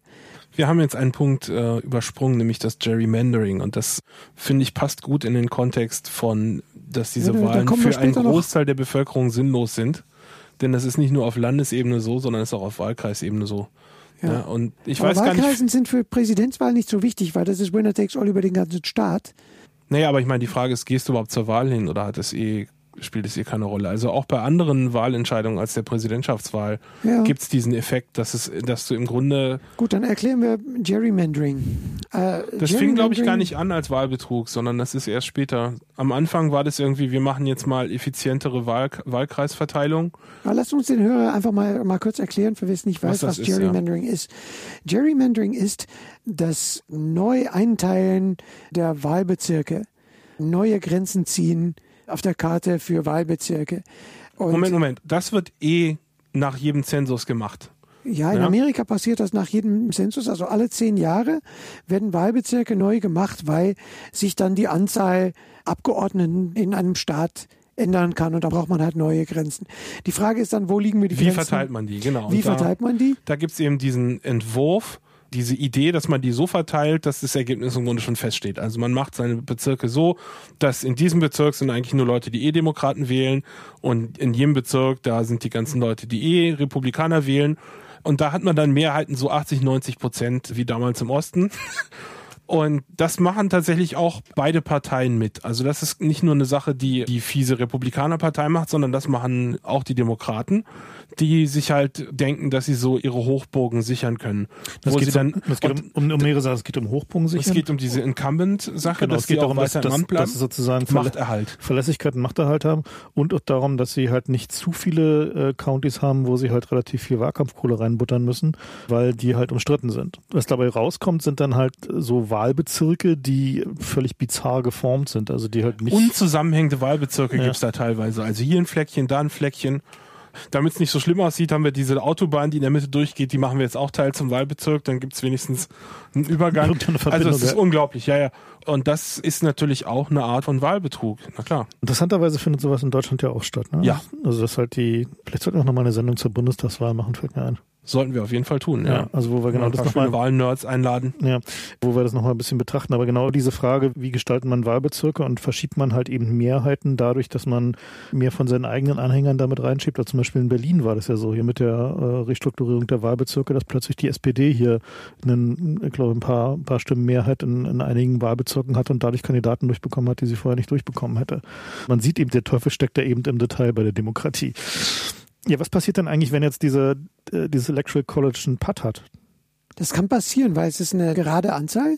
Es könnte genau 269 Stimmen eine Seite, 269 Stimmen auf der anderen Kandidaten stimmen. Super, gerade Also- Anzahl. What could possibly go wrong? Wenn Dann, das dann holt passiert, man einen Würfel. das geht, das geht bei bestimmten Kombinationen von Battleground States, die in eine oder andere Richtung fallen. Es geht auch, wenn irgendein Elektor mal Bock hat auf Humor und in die andere Richtung wählt, dann bestimmen die beiden Kammern des Parlaments. Das Haus bestimmt dann der Präsident. Und wenn das Haus durchgehend von Republikanern dominiert wird, Wie im dann, Moment. Wie im Moment, dann wird der Präsident Romney. Und der Senat bestimmt dann der Vizepräsident. Die sind momentan von Demokraten beherrscht und das wäre dann Biden. Dann haben wir also ein Romney-Biden-White House. Großartig. Das wäre interessant. Auf jeden Fall. Ist noch nie vorgekommen. Aber wäre interessant. Aber die Chancen stehen dieses Mal nicht so gut, oder? Nee, Dafür- naja, auf jeden Fall wird's knapp. Die ja Wahl gut, wird aber unerwartet. wird ja, also dadurch, dass jeweils der ganze Staat umkippt in diesem Wahlsystem, ist die Chance immer noch nicht groß, dass es Chance, genau dass es 269 tatsächlich- ja. wird. Aber es gibt es gibt wiederum Es gibt solche so Szenarien Election-Nerds so, ja. und die haben ein paar, schon so ein paar Szenarien ausgedacht, wo es ging. Aber ich meine, das ist ja generell eher witzig, wenn man sich diese Notfall-Succession auf, was weiß ich, irgendwie beim Militär oder beim Kabinett anguckt, wer dann unter welchen Bedingungen beim Atomschlag die Macht übernimmt. Ja, am Ende Das ist nie richtig toll. Am Ende regiert irgendwie der Hausmeister, weil die anderen alle also tot sind. bei uns regiert am Ende das Verfassungsgericht, das geht schon noch. Tatsächlich. Super. Es gibt ja so ein Szenario, so ein Szenario von irgendwie äh, Ausfall, Ausfall, Ausfällen, wo am Ende tatsächlich das Verfassungsgericht regiert. Aber gut. Machen sie ja in gewisser Sicht heute schon. Ja, also ich weiß, es wäre wahrscheinlich nicht das Schlechteste im Notfall. Na gut.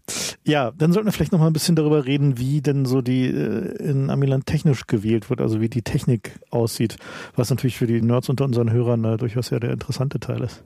Ja, da muss man wiederum sagen, das passt genau, die Technik ist genau so strukturiert wie das System auch, a complete fucking zoo. Okay. Gar nicht. Naja, Die rufen sich dann halt an und sagen, also wir haben 18 Stimmen gezählt. Ja, naja, wie gesagt, alle Counties dürfen das anders machen, machen das auch anders in der Praxis. Und es gibt schon lange Technikeinsatz. Schon lange bevor es Computer gab, gab es Technikeinsatz. Es gab sogenannte Punch Ballots. Da gab es in Florida noch welche davon. Lochkarten. Mit diesen Lochkarten, mit diesen Hanging Chads, wo man dann also ein Stück Papier perforiert hat mit einer spezieller Zange oder spezielles Gerät, Löcher reingemacht hat, damit die automatisiert gezählt werden können. Es gab Lever Machines in New York bis vor ganz kurzem. Das muss man sich vorstellen wie so eine Slotmaschine, wo man dann Naja, das ist rechts so einen Hebel Maschine. hat und macht. Es ist ein bisschen vorstellbar, ne? es ist ein bisschen vorstellbar, also so eine Maschine zwei Meter hoch, äh, eine Meter breit mit einem Vorhang davor, da macht man so mit einem Hebel den Vorhang zu. Da macht es auch groß klack, klack, klack, klack, klack. Und dann macht man mit kleinen Hebelchen, selektiert man die Kandidaten und Races und Bälle und in Ballot Initiatives und alles. Und dann macht man einmal klack, dann geht der Vorhang wieder auf und dann zählt auf kleinen Zähler, so wie, kennst du die alte Telefontechnik, wo es dann diese Ja. kleine Mechanikzähler gab? Nein, die war, waren dann natürlich noch nicht mit Elektromagneten, sondern so kleine Mechanikzähler haben dann weitergezählt. Da gab es auch tausend Tricks, um die zu manipulieren mit kleine Holzstücke, die man dann am Ende des Wahltags einfach rausgenommen hat, durch einmal eine Wähler reinzuschicken, die dann richtig, richtig äh, viel Kraft, hat, ja. viel Kraft getschunk gemacht hat. Da gab es auch tausend Tricks. Aber so, so Mechanikgeräte gab es schon echt lange, schon lange bevor Computern. Dann kam ein Wahlcomputer auch schon vor 2000 in den 90ern, eigentlich genauso wie bei uns in Holland zumindest, gab es da computerisierte Wahl und die sind da eigentlich grob über die letzten 20 Jahre in zwei Richtungen gegangen. Es gibt da äh, die eine Richtung sind so die DREs, Direct Recording Electronic Machines. Das sind die Wahlcomputer, die eigentlich nur im Computerspeicher. Die schwarzen Kisten. Äh, die, die Blackbox Voting, die nur im Computerspeicher irgendwie behalten, also wie so viele wie, Stimmen ein Kandidat hat, so wie unsere alte NEDAPs. Genauso wie die NEDAPs, die auch in Deutschland im Einsatz waren und genau. die das Verfassungsgericht dann verboten hat. Genau, äh, mhm. Blackbox Voting Machines. Die gibt's dann mittlerweile auch ausgerüstet mit sogenannten VVPads, Voter Verified Paper Audit Trail, wobei man dann nochmal einen Ausdruck hat, was man gewählt hat und die dann nochmal separat in eine Tonne schmeißt, damit, wenn mal Zweifel ist, nachgezählt werden kann. Das ist dann auch doof, weil wann ist denn Zweifel? Diese DAI-Machines, also die halt äh, nur in den Speicherrekorden, also wenn man so die Bilder sich anguckt aus Amiland, dann sind es ja weniger so NetApp-Style-Maschinen mit so Knöpfen, sondern meistens eher so Touchscreen-Dinger, ne? Also so. Ja, es gibt sie beide. Es gibt auch noch von Sequoia Voting Systems gibt's die AVC-Machines und das sind wirklich NetApps aus dem gleichen Zeitalter mit dem gleichen 68.000 Prozessoren. Haben Sie die lizenziert oder? Riesen Mainboards. Nee, sind eigene riesen Mainboards. Aber so derselbe Stil so, ja. Und die sind von Andrew Apple in New Jersey. Professor Apple sind die genauso gehackt worden, wie wir hier bei die NetApps gemacht okay. haben. Also alle, es gibt ein wissenschaftliches Feld, was sich mit Sicherheit in so Voting-Technik und Voting-Computern beschäftigt. Und das ist einer der langweiligste wissenschaftliche Felder überhaupt in der das Welt. ist alles kaputt. Weil alle Paper sehen gleich aus. Wir fassen das an, ach je, ist das kaputt. und dann schreiben wir mal die, die übelste zehn Sachen über dieses Gerät auf und passen dabei gut auf, nicht irgendwie zu suggesten, dass wenn man diese zehn Löcher fixt, dass das dann sicher ist, weil sicher geht überhaupt nicht. Das erklärt man dann ist jedes Paper nochmal in drei Seiten, dass diese Technik nicht sicher geht. Und es wird aber von den Leuten, die die Dinger bauen und kaufen, ignoriert. Es wird komplett ignoriert, weil die Kunden sind ja Gemeinden und, und Counties und irgendwelche Behörden, die. Die sind halt doof. Naja. Die ich, haben eigene Motivationen. Naja, die Wahlbehörden in der Welt haben mit Wahlen eine Menge Stress. Mit Papierwahl mehr Stress als, als mit Computern weil ist das jetzt ein Kreuzchen oder nicht? Oder sind das jetzt zwei Kreuzchen? Oder ist das nicht gemeint? Oder die haben da eine Menge Zweifel, eine Menge Stress und müssen nachzählen. Und mit diesem Computer kommt eine Firma hin, die stellen da Technik her, da gibt's dann noch tausend Probleme. Und das ist alles nicht so einfach, wie ich es jetzt sage. Und das, teilweise haben die auch echt bereut, dass die diese Technik gekauft haben, aber Zumindest in der Theorie. In den Broschüren. In den Broschüren, naja, auch. und in sowohl Holland und Deutschland, auch in der Praxis, muss man halt NEDAP sagen. Man stellt so eine Kiste hin, man versteht zwar nicht, was in diese Kiste passiert, was natürlich ein Problem ist, rein im Kopf so, aber für diese Leute hat das eine Menge Probleme gelöst. Es kommt, kommt ein Ergebnis raus. Kommt eine Firma und, mhm. und äh, am Ende des Tages äh, und sagt hier 42. Alle, Wähler, alle Wähler drücken einen Knopf und am Ende des Tages kommt ein Bon raus und die, das total stimmt. Das ist bei Papierwahl auch noch nicht mal gesagt. Das ist immer, gibt es da tausend Fehler. Das total stimmt und alles also, ist prima. Die, obwohl bei unseren Wahlbeobachtungen stimmten die total häufiger auch mal nicht, wo ja, wir die Maschinen angeguckt haben. Aber zumindest alles, was da rauskommt in Holland, hat halbwegs gestimmt. Und am Ende hat man keinen Stress. Ich war in India und da haben wir auch geredet mit so Leuten aus der Wahlbürokratie, aus der, der Election Commission of India selber. Und die haben dann gesagt, ja, hören Sie mal, alles schön und gut, dass wir nicht vertrauen können, was in diese Computer abgeht und dass es manipuliert werden kann. Aber es gibt hier Bezirke und Länder, wo, wenn es am, Wahl, am Wahlabend weniger als 200 Leute sterben, dann hatten wir einen guten Wahl. Okay. Ähm, und Gut, wenn es da weniger Konflikte gibt. Eine andere Perspektive des Problems. Ähm, also ich bin da vorsichtig, die Leute, die die Wahl organisieren, zu sehr dumm, doof, von Betrug motiviert. Die haben ein Problem, die wollen das gelöst haben. Und Game Theory, Game theoretisch, äh, spieltheoretisch, äh, will man sein Problem gerne irgendwo anders hinschieben. Und die mhm. haben das Problem einfach dahin geschoben, dass es, wir verstehen zwar nicht mehr, was abgeht, aber das heißt auch, wir haben das Problem nicht mehr. Und natürlich will man das als Bevölkerung, die größere Interesse ist ja die Bevölkerung und dass wir noch eine Demokratie haben. Als Bevölkerung will man das nicht, muss man das verhindern. Aber, aber so, so direkt, nee, nehme ich das nicht ab. Aber es gibt halt eine Menge Technik in, in den Vereinigten Staaten und auch hier, man hat ja versucht zu sagen, okay, wenn, wenn es halt jetzt Misstrauen gegen diese äh, Recording-Systeme gibt, wo also alles nur im Speicher des Computers stattfindet, dann lösen wir das Problem noch dadurch, indem wir da halt noch einen Drucker ranhängen und jeder Wähler halt noch einen Ausdruck dessen bekommt, was er jetzt gerade, also was der Computer glaubt, dass er gewählt hat. Ja, das wollen jetzt alle, eigentlich alle Länder, die jetzt noch was einführen wollen, die wollen das mit Paper Trail, mit diesem VVPAT, Photo Verified Paper Audit Trail. In Holland gibt's dafür wieder Stimmen. Also man muss nur mal Na, weil es auch in den Papers drin stand, ne? Da stand drin, wie, es gibt nicht mal einen Audit-Trail.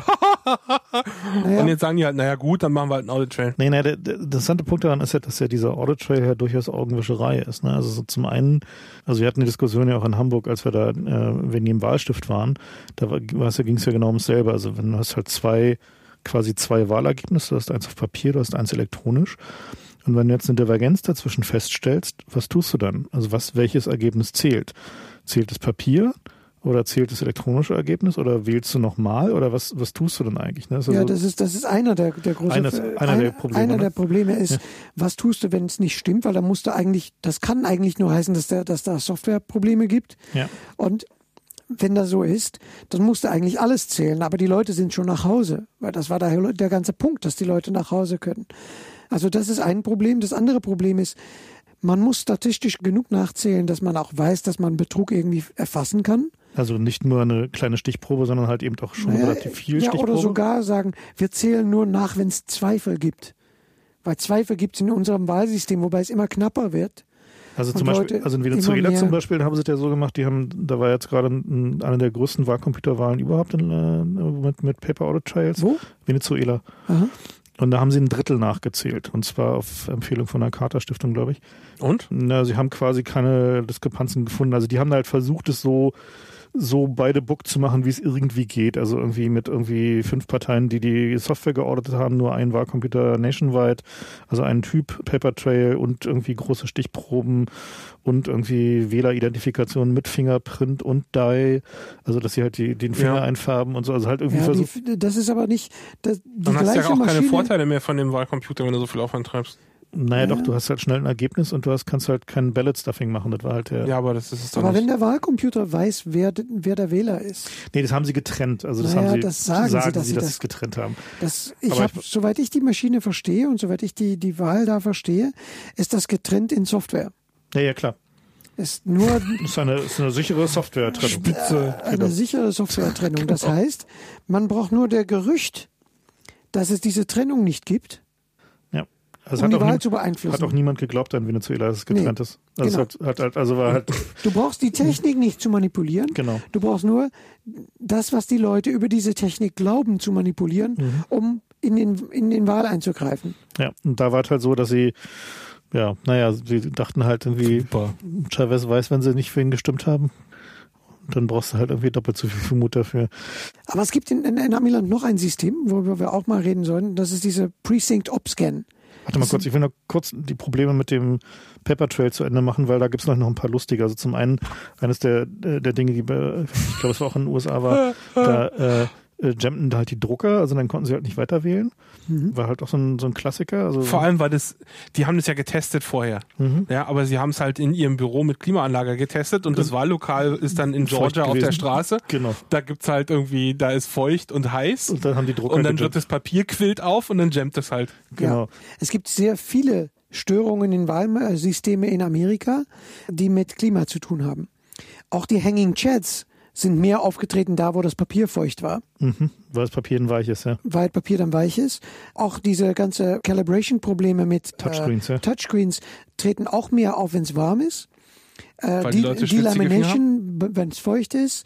Also die ganzen Probleme, die mit warm und feucht zu tun haben, haben auch einen Bias. Die treten nämlich da auf, wo die ärmere Bevölkerung stimmt. Und wo es halt keine Klimaanlagen im wo die Wahlkreis gibt. Reichen, die Reichen stimmen nämlich in irgendwelche reichen Schulen, wo es Klimaanlagen gibt. Mhm. Die Armen stimmen in irgendeinen Sportsaal irgendwo, wo es keine Klimaanlagen gibt. Also das kann man auch Ausnutzen. Ja, ausnutzen. Zumindest, zumindest als Da- Faktor benutzen so, ja. als Faktor benutzen, dadurch, dass man da nichts dagegen macht. Ja. Auch wenn man es nicht schon vornherein geplant hat, kann man es ausnutzen dadurch, dass man es nicht, nicht irgendwie fixt. Ja, also so mein, mein Gut, da Lieblings kommen wir, kommen wir noch zu. genau, also mein, mein Lieblingsproblem mit diesen Paper Trails war, ich habe auch vergessen, wo es war. Da haben sie auf mit, mit so einem Thermodrucker die den Paper Trail gemacht, also halt so wie so Kassenbon-Drucker und die Urne stand auf der Heizung und dann waren so die unterste das unterste Drittel von Zetteln in der Urne war dann halt einfach unlesbar, weil halt die durch, der Thermostreifen durch die Heizung warm gemacht wurde. Die Aber Besten der Besten. Ja, also wie gesagt, also Paper Trail. Na gut, aber es gibt ja noch andere Sachen. Ich warte mal hier, scrollst ja jetzt schon wieder dran vorbei. Das ist ja auch, was, was stellt sich ja die Frage, was ist denn, wenn ich jetzt wähle und ich stelle fest, auf dem Zettel steht CDU, aber ich habe eigentlich SPD gewählt. Ja, was mache ich denn dann? Muss ich dann in, in so ein Arbitration äh, bla mich mit irgendwelchen Beamten unterhalten? Verliere ich dann noch eine Stunde? Wir haben ja gesagt, das ist in Amerika wochentags und das ist Zeit, äh, für die ich nicht bezahlt werde und davor und danach will ich eigentlich wieder arbeiten gehen. Das heißt, wenn der, der Aufwand, den ich auf mich nehmen muss, wenn meine Stimme nicht stimmt, wenn der äh, Stell dir mal vor, du signifikant bist, in, du bist in Amerika und die, nur die Bestätigung, was du da gerade gewählt hast, passt nicht auf einem Bildschirm, weil du hast in tausend Sachen Ja, gewählt. ja, das kommt noch dazu. Aber du kriegst ja ein Stück Papier. Ich meine jetzt Paper Ja. Trail. Aber Ja, der ja. Punkt ist, nehmen wir mal an, da ist jetzt eine Diskrepanz. Und wenn ich damit rechnen muss, dass das jetzt eine Stunde dauert, die ich dann auch in irgendeinem Wahlbüro rumhängen muss und mit irgendwelchen Leuten reden muss, um das zu klären, dann kann es den Punkt überschreiten, den ich da investieren kann in die Wahl. Ja, das heißt, das ist wieder eine Sache, die, obwohl sie möglicherweise nicht so gemeint ist, aber doch zu Lasten gewisser Bevölkerungsschichten geht. Ja, es gibt mit diesen DREs, hat es auch echte Probleme gegeben, überall. Es gab zum Beispiel ISNS, die Firma Election Systems and Software. Die hatten in 2006, da gab es so eine Zwischenzeitwahl, das war keine Präsidentwahl. Da gab es in Florida, in Sarasota County, gab es 18.000 Un- Untervotes, Undervotes. Also Leute hatten abgestimmt, aber das war dann nicht gezählt worden. Die haben abgestimmt für allerhand andere Sachen, aber nicht für Member of the House. Also nicht für die wichtige Wahl. Ja. Was sehr unwahrscheinlich ist, weil das war erwartet, dass das ein paar hundert waren. Es waren 18.000. Und das waren in anderen Countys war das auch gar nicht so. Also da ist was schiefgegangen. Niemand weiß ganz genau was. Aber das hat dann. Und dann kannst du auch nicht mehr das Hat dann, nachgucken. das hat dann der Wahl gekippt. Und man kann es nicht mehr nachgucken, weil es ja alles Blackbox Voting. Ja, die Software hat irgendwas gemacht, wir wissen nicht was. Und diese gleiche Firma ISNS war hier in Deutschland schon komplett fertig mit einer Wahlmaschine mit großen Bildschirmen, um auf der deutsche Markt zu kommen. Als wir dann diese, diese Die da zerlegt haben. ja, nicht abgelegt haben und das hier dann äh, über dem Bundesverfassungsgericht mit die Klage von Ulrich Wiesner dann alles geendet ist. Naja, Aber die, das- aber das die waren noch diese IS- und S-Maschinen. Ich weiß nicht, da haben wir uns darauf gefreut, dass wir dann endlich mal richtig Tempest-Angriff machen können, weil die so eine Monster-Touchscreens hatten. Ja, ja, das war. Ja. War das nicht Windows-basiert sogar, was die Kann hatten? sein, ja. Hm. Also ich erinnere mich da an ganz furchtbare Sachen. Also es gab auch Fälle, gab- wo ein Stromausfall war. Also es gab da auch Fälle, wo es einen Stromausfall oder wo, wo es einen Kurzschluss in den Wahlcomputern gab, weil es halt äh, zu feucht war in der Luft und so. Und dann weiß man bei diesen DRE-Maschinen eben auch nicht, hatte das jetzt noch ein Flash geschrieben, ja, oder ist es jetzt weg oder fehlt die Hälfte? Also das ist alles Probleme, die man nicht haben will, natürlich nicht. Wir hatten in Und Holland die- einen Wahlcomputer, war von SDU, unsere verselbstständigte alte Staatsdruckerei. Und das war eine Windows-Kiste mit Drahtlosmodem drin, die das denn benutzt haben, um die, das, das Wahlergebnis am Ende des Tages Per GSM. per GSM äh, einen Upload zu machen. Und da war alles geregelt, was das, da war geregelt, dass es, dass es so viel Wasser ab, äh, muss es abkönnen, es darf äh, wie der Stecker aussehen sollte, alles war geregelt, aber aber ja, das war ein Windows und das war ein Wireless Modem und da war nichts drüber geregelt, ob das jetzt sicher sein muss oder ob das überhaupt, äh, Haben Sie SSL benutzt wenigstens? naja, das war noch, Ach, GSM ist doch sicher. Und die, und die, die waren es auch die, bei denen die Tempest-Abstrahlung irgendwie richtig doll Ja. war, ne? die haben das benutzt, um die Maschinen dann loszuwerden bevor der Wahl. Weil unser Gesetz ja war ja, dass, dass man damit wählen dürfte. Und das wollten die dann nicht mehr, weil sie dann. Das war doch sogar noch so, dass euer Verfassungsschutz die getestet hat, ne? Euer Ja. AWD war das doch, ne? ja. Das doch, wie war das in dem Report, dass die Abstrahlungen so groß waren, dass sie nicht mehr auf ihrem Gelände testen konnten, wie weit sie reichen? Sowas stand doch da drin, ne? Also, naja, Hervorragend. die Besten der Besten. Also die Antwort auf diese ganzen Systeme das heißt normalerweise, dass man Optical Scan benutzt, aber das halt hat auch seine eigenen Probleme. Das muss man sich so vorstellen, dass man einen normalen Papierzettel kriegt zum Abstimmen und den legt man dann eben auf diesen Scanner drauf und der liest das eben ab. Und das sind, klingt sind gut. vergleichbar, ist vergleichbar mit, so wie man hier zum Beispiel in der Uni seine Multiple-Choice-Tests macht. So Geräte, die dann scannen und die, die Antworten dann lesen und Scoring machen. Das macht man dann halt für den Wahlen auch. Das, Das, heißt, ist, also es gibt darauf auf dem, also die Wahlzettel sind darauf optimiert, dass sie gut zu scannen sind. Ja, da gibt's so, so entweder so kleine äh, Ausmalboxen so, ja. Ausmalboxen oder so, dass man so, die, die feed man rein und dann kommt es entweder zurück, wenn man zum Beispiel zwei Kandidaten in einem Race gewählt hat, dann sagt er Error, sollte zumindest. Mhm. Da, da gab es halt auch, auch Probleme. wieder Probleme. Ja. es gab und das nächste Problem ist. Alles, was wir jetzt sagen, alles, was wir jetzt über Technik sagen, ist die Broschüre. Nee, aber, nee, aber es hat mit alle Technik Probleme gegeben und auch mit alle Technik Probleme, das glaubst du nicht mehr. Zum Beispiel mit diesen Optical Scans von Diebold in einem County hat es das Problem gegeben, dass Al Gore minus 16.022 Votes hatte. Äh, minus? Minus 16.000 Votes. Die sind dann beim Zusammenzählen irgendwo. Ja, das war ein Precinct mit 412 Registered Voters und die hatten dann 2.813 Votes für Bush und minus 16.000 für, für Al Gore. Was bei 412 Voter durchaus äh, sportlich Was bei viel, das war Volusia County, ja, komisch. Die müssen, die müssen aber echt gearbeitet haben. Da. äh, Kam nicht vom Diebold-Chef diese Ansage damals, ja. dass er auch ein Republikaner war und er die Wahl an Bush delivern wollte? Ja, der, Punkt, der Punkt ist, es gibt in Amerika auch keine Audit-Infrastruktur, um diese Paper Trail jemals nochmal anzuschauen. Das heißt also auch wenn also auch wenn du ein Stück Papier ausführst und du werfst es in einen Scanner und der Scanner zählt danach und der das das Ergebnis das ist eine komplette Überraschung und niemand guckt das Papier jemals mehr an, dann hast du nur ein Blackbox geschafft mit einem komischen Input Device. Und das heißt also, man sollte doch denken, ein Optical Scan ist doch toll, weil man hinterher noch einen richtigen Wahlzettel hat, den man einfach nachzählen kann. Aber es wird nicht nachgezählt und es wird das das Wahlergebnis passiert dadurch, dass die Networks, die, die große Fernsehnetze dann States callen. Das heißt, äh, oh, äh, CBS calls Florida vor, äh, vor Kandidat. Und damit, wenn die Networks sich einig sind, dass ein Staat in eine Richtung gegangen ist, dann ist die Staat fertig, dann ist die abgehakt und dann gehen wir weiter zu anderen Battleground States. Und dann hören die auch auf, ihre Probleme nachzuzählen. Dann hören die auch auf und dann, dann ist nur für die Leute, die da für die Wahl verantwortlich sind, nur Aufgabe, dass das stimmt mit, was im Fernsehen schon gesagt worden ist. Das heißt also, wie ist denn so ein Prozess, wenn da, also wir hatten ja doch, also kommen wir gleich noch drauf, äh, wenn, wenn halt einer der Kandidaten das Wahlergebnis anzweifelt, dann ist es, war es doch richtiger ja, Stress, ne? Ja, das gab es ja, das gab ja in Florida, das kann okay. man in Ruhe aus. Ja, aber diese, diese Optical-Scan-Systeme würden doch aber zumindest theoretisch die Möglichkeit bieten, dass da jemand dann nochmal nachzählen ja. geht. Die Praxis ist aber scheiße. Also da gibt's dann so Fälle wie zum Beispiel, dass es eine gültige Wahl ist, wenn du auf so einem Ankreuzzettel eben nicht ankreuzt, sondern den Namen des Kandidaten raufschreibst. Aber wenn du das mit einer von diesen Maschinen machst, dann sagt er halt Error. Ja, sollte er sagen. Aber was tatsächlich passiert ist, ist, dass sie den halt gefressen haben als ungültig und dann war deine Stimme weg. Ja, und das erklären wir einer 90-Jährigen, die jetzt gerade ihre letzte Wahl macht, ja, und dann ist halt die, woher soll die das auch merken dann? Also nur diese Art von Probleme. Also Optical Scan klingt erstmal gut, aber in der Praxis ist halt auch scheiße. Wollen, wollen wir mal die Präsidentenwahlen abgeben? Genau, wir mal so ein bisschen im, im Beispiel mal wir können ja mal erzählen, können ja mal erzählen, wo die Kohle herkommt, mit der die Countys alle ihre Wahlmaschinen kaufen. Ja, kommen wir dazu, kommen, kommen wir, da drauf. Kommen wir gleich zu. Okay. Kommen wir da drauf. Ja. Ich habe mal so ein bisschen die letzte drei Präsidentenwahlen mal so ein bisschen die was da so aufmerkenswert war. Also so als Hintergrund, wir, die Wahlen sind ja jetzt am 6. November und wir äh, dachten uns, wir fassen mal so ein bisschen zusammen, auf was man so achten muss, indem wir halt irgendwie vielleicht auch mal erzählen, was so bei den bisherigen letzten drei Wahlen die typischen Probleme waren und Sachen, auf die man so äh, hätte achten sollen, die sich dann hinterher herausgestellt haben, beziehungsweise die, denen auch teilweise sehr viel später rausgekommen sind. Naja, ist auch so ein bisschen wie so eine Soap Opera, ne? Jetzt ist der, was bisher passiert ist, Teil. Ja, genau. Ja. also 2000, George W. Bush gegen Al Gore. Ja, Al Gore war der Vizepräsident unter Bill Clinton. Der hatte sein Termlimit, der hatte, der war schon, der hatte schon zwei Terms. Und da hat Al Gore verloren, zwar ein Wahlmänner, aber er hat die äh, Popular Vote, Popular hat, Vote hat er gewonnen und sogar mit einer halben Million Stimmen, was echt viel ist. Da gab es dann so auch Bumper-Aufkleber, so Don't blame me, I voted with the majority.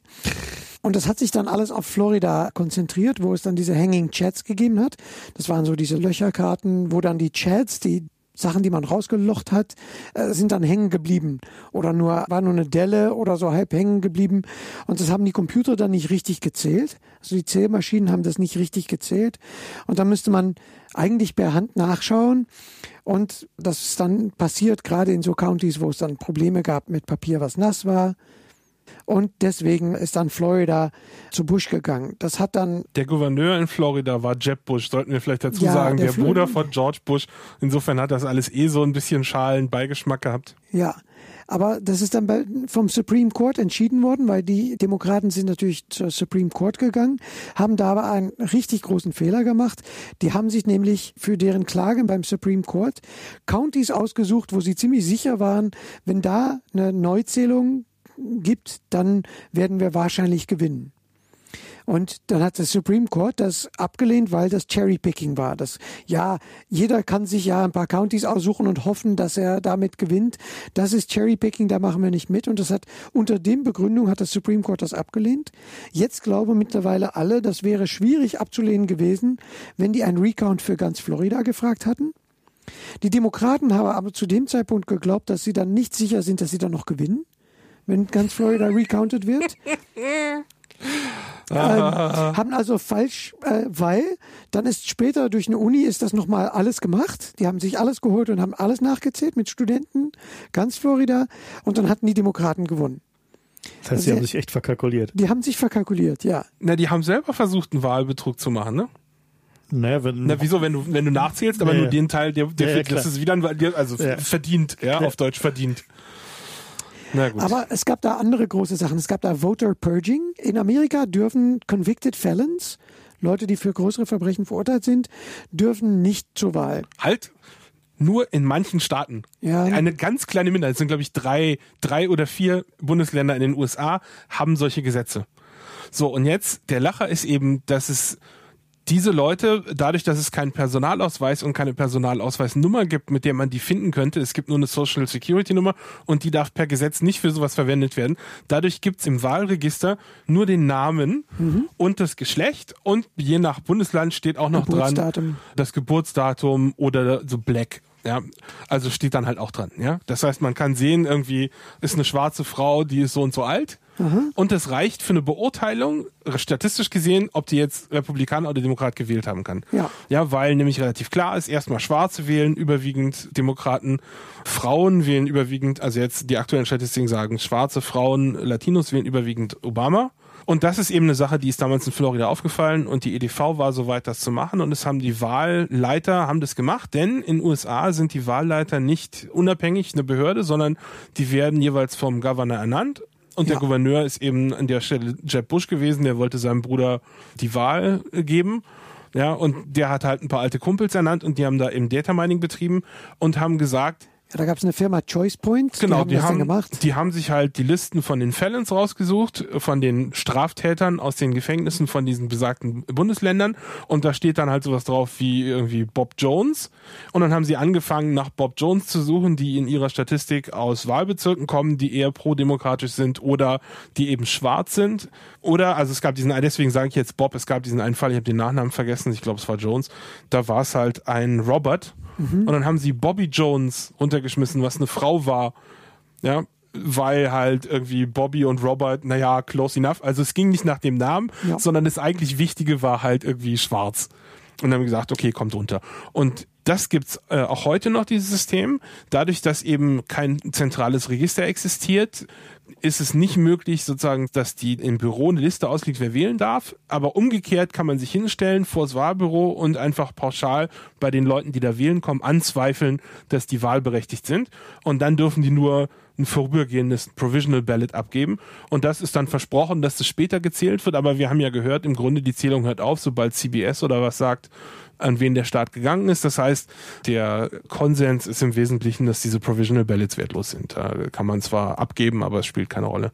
Und das ist eben in großem Stil erstmals äh, zur 2000er Wahl gemacht worden. Da haben die angefangen, einfach Leute wegen ihres Namens runterzuschmeißen mit eben dieser Begründung. Eine andere Begründung, die sich seitdem, ich glaube, die haben wir auch noch, ist mit den Studenten. Ja, also Ja, kommen wir noch darauf. kommen wir noch drauf. Naja gut, nach dieser Wahl, da war ganz Amerika sich wohl einig, dass da einiges schiefgelaufen ist. Sie waren sich nicht so sehr einig, was da schiefgelaufen ist, aber dass das, dass das alles nicht so sein sollte und zumindest nicht so aussehen sollte, da waren sich, glaube ich, alle einig. Ich glaube, Choice Point hat auch Ärger gekriegt, oder? War das nicht Da so? hat's, nach der Wahl hat's dann auch noch, da musste, dieses Wahlergebnis musste dann auch noch vom Kongress föderal in Washington akzeptiert werden. Und da gab es so eine Sitzung und da darf man dann Widerspruch machen. Der Punkt ist, der Widerspruch muss dann in beide Zimmern un unterstützt werden. Und es hat keinen Senator gegeben nach diesem Supreme Court Urteil der dann noch sich getraut hat, dahin zu, das, das zu widersprechen. Aber im House of Representatives hat es dann sehr viele gegeben, die dann der Vorsitzende der, des House of Representatives, und das war Al Gore, mit Mr. President angesprochen haben Und, äh, und diese, so eine Widerspruch. Und dann hat Al Gore die, die eine nach der andere ablehnen müssen, weil es keinen Senator dafür gibt. Also out of, the, out of order. Und dann der nächste. Da haben so 30, Aber 40. er war doch selber Senator eigentlich. Al Gore war nicht Senator. Ne? Wenn er nee, der war Präsident des Vize, Sen- Wenn er Vizepräsident. Präsident des Senats war, dann muss er doch wohl Senator Nee, der war, der war, der war Präsident des Haus. Der aber war, nicht selber Senator. nee, der, Nee. der Vice President Aber ist, welcher President, Senator- ist, ist President of the House of Representatives. Okay. Welcher Senator würde das auch tun? Ja, das müsste ja einer von den floridianischen Ja, sein. die haben Und sich einfach, die die haben sich haben nicht ja- getraut, da nochmal eine große Nummer in der Politik zu machen, nachdem der Supreme Court sich ausgesprochen Also, hat. also ich kann mich erinnern, dass alle total genervt waren, weil es sich schon seit Wochen hinzog und irgendwie Ja, ja. Alle, alle dachten so, ey, nun entscheidet euch doch einfach mal, weil es interessiert da eigentlich irgendwann niemanden mehr. So. Und ich glaube, das war eigentlich dann so der, der Na, eigentliche vor allem, weil die Grund, ne? Demokraten sich auch blöderweise hingestellt Genau. haben und dann aufgegeben haben. Naja, die haben sich ja, die haben ja nicht, also die hatten, McCarry hat sich doch irgendwie hingestellt. ne, die machten irgendwie Ähm, nicht, nicht den Eindruck, Al als, Gore hat sich doch hingestellt und gesagt, ja, ähm, genau, also sie machten jedenfalls nicht den Eindruck, als würden sie ernsthaft noch kämpfen wollen, so. Also das war Das zumindest so meine, meine, meine grobe Erinnerung, so, dass es halt einfach so ein, so ein, naja, Aufgeben-Ding war halt irgendwie. Na, eine der Konsequenzen war eben der Help America Vote Act. ja, genau. Der, Da- der ist relativ wichtig. Das war eben Ja. Bushes Antwort auf diese die Anschuldigung, er habe die Wahl manipuliert, war eben, Ja. dass man einfach mehr Wahlcomputer unter das Volk bringt, ja, indem man den Countys Geld zusagt, aber nur, wenn sie es für Wahlmaschinen ausgeben. Das war irgendwie der Deal, oder? ja, da gab es dann plötzlich 3,9 Milliarden Dollar für die Countys, um Wahlmaschinen zu kaufen, Wahltechnik zu kaufen, nur wenn sie es richtig schnell machen.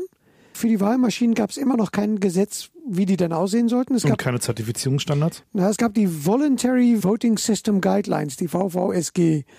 Und das, das Wort Voluntary sagt es eigentlich schon. Ne? Der HAVA, die Help America Vote Act, hat dafür gesorgt, dass es eigentlich alle Counties oder viele Counties jetzt Voting Machines haben, ohne das irgendwas zu standardisieren, wie die aussehen. Aber gab es da nicht mal diesen Versuch mit, äh, dass die NIST die standardisieren sollte?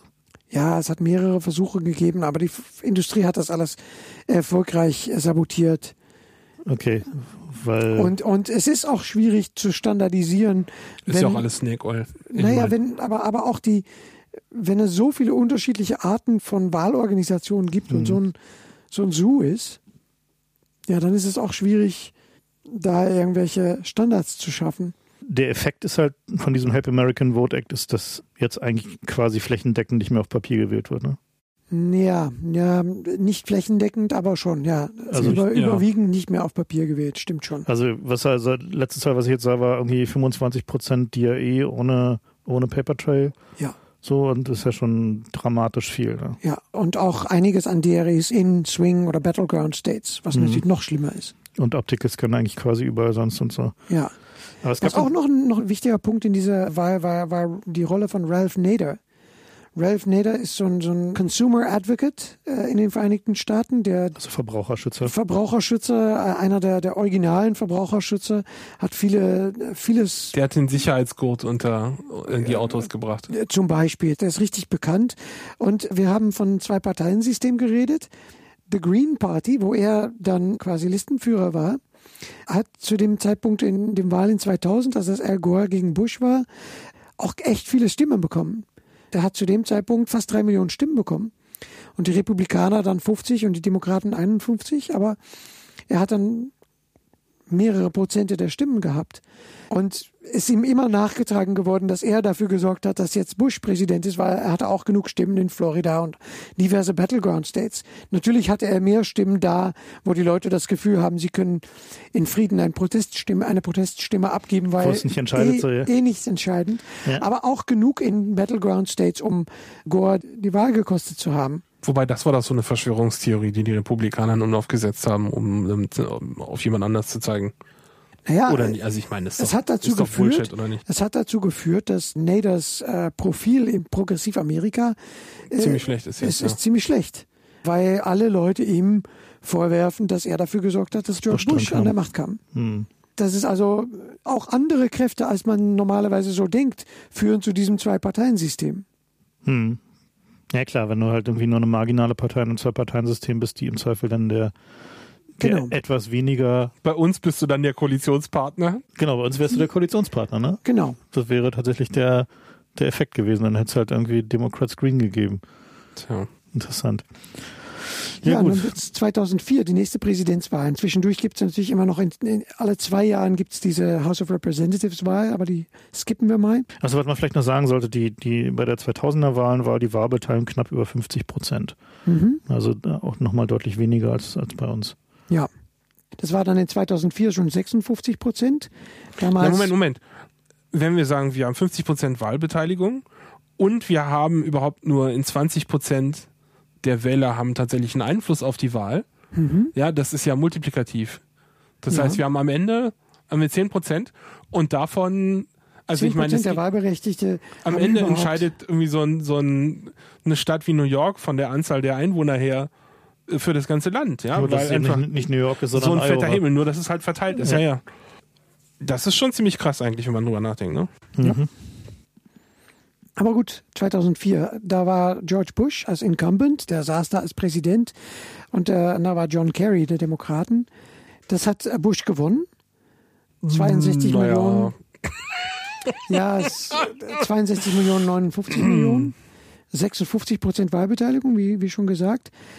Ja, da gab es knappe Winne in Iowa, New Mexico. Das war die Swiftboat-Geschichte. Ja, ja. Äh, Swiftboat war wirklich heftig. Das war ja, eine, Swiftboat war heftig, aber, aber auch die Frage war auch, was, was mit Bush Wehrpflicht ist, ne?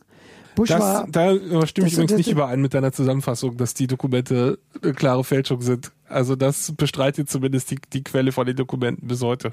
ja, ja. Ich sollte mal die Geschichte dazu erzählen. Ich Die Geschichte, erzähl mal die genau, Geschichte dazu. Genau. mal die Geschichte. Die Frage in dieser Wahl war, die Republikaner hatten ein Problem, weil George Bush hatte so quasi Dienst verweigert. Der war von Papa bei der, der Air National Guard ge, äh, geschickt, Geparkt worden, ja. geparkt worden. Und zwar ist von er- Texas. Die Nationalgarde von Texas während, während des, des- Vietnamkrieges ja, hat Der- Bush heldenhaft den Luftraum von Texas verteidigt, Genau. während die anderen alle in Vietnam verbrannt wurden. Und sogar das hat er nicht wirklich getan, weil er ist ein paar Mal hingegangen und da war es auch wieder schon, schon gut. Bush es hat sich also quasi für Vietnam gedrückt. Er ist von Papa irgendwo hingesetzt worden, wo er, wo er nicht erschossen wurde, während Kerry während Ein John Kerry dekorierter ein dekorierter. Vietnam-Held war. Genau. Der war Offizier auf so Swift-Boats. Das waren die kleine Patrouilleschiffe, die dann auf die Jungle-Flüsse in Vietnam äh, rumgefahren sind. Und der hat dann auch noch Leute gerettet. Der kam mit einem Purple Cross, ist noch, noch äh, Purple Heart. Hm. ja, Purple Heart, der, ist, ja, der- war so richtig äh, einmal, ein Held. einmal Kriegsheld. Das war für die Republikaner natürlich ein Problem. ähm, das hat dann dazu geführt, dass es Dan Rather, Journalist bei CBS damals, sind dann Dokumente zugespielt worden, die dann nachweisen sollten, dass Bush auch wirklich AWOL war, absent without leave. Die Dokumente haben sich dann, äh, du sagst Also, dass nicht, er nicht mal hingegangen ist. dass er nicht mal hingegangen ist. Äh, die Dokumente haben sich dann als Fälschung äh, Also dem, der Major Consensus Narrative am Ende war. das Genau, der Fälschung. Major Consensus Narrative, das war eine Fälschung. Ja. Aber das, Das hat der, der, Rather auch Nachweis, seinen Job gekostet. der Nachweis ist erbracht worden, indem sie zu dem Militärdings hingegangen sind und gesagt haben, zeigt uns doch mal die Dokumente, weil da nämlich Notizen liegen müssten, wenn er AWOL ist und da war halt ein leerer Schrank.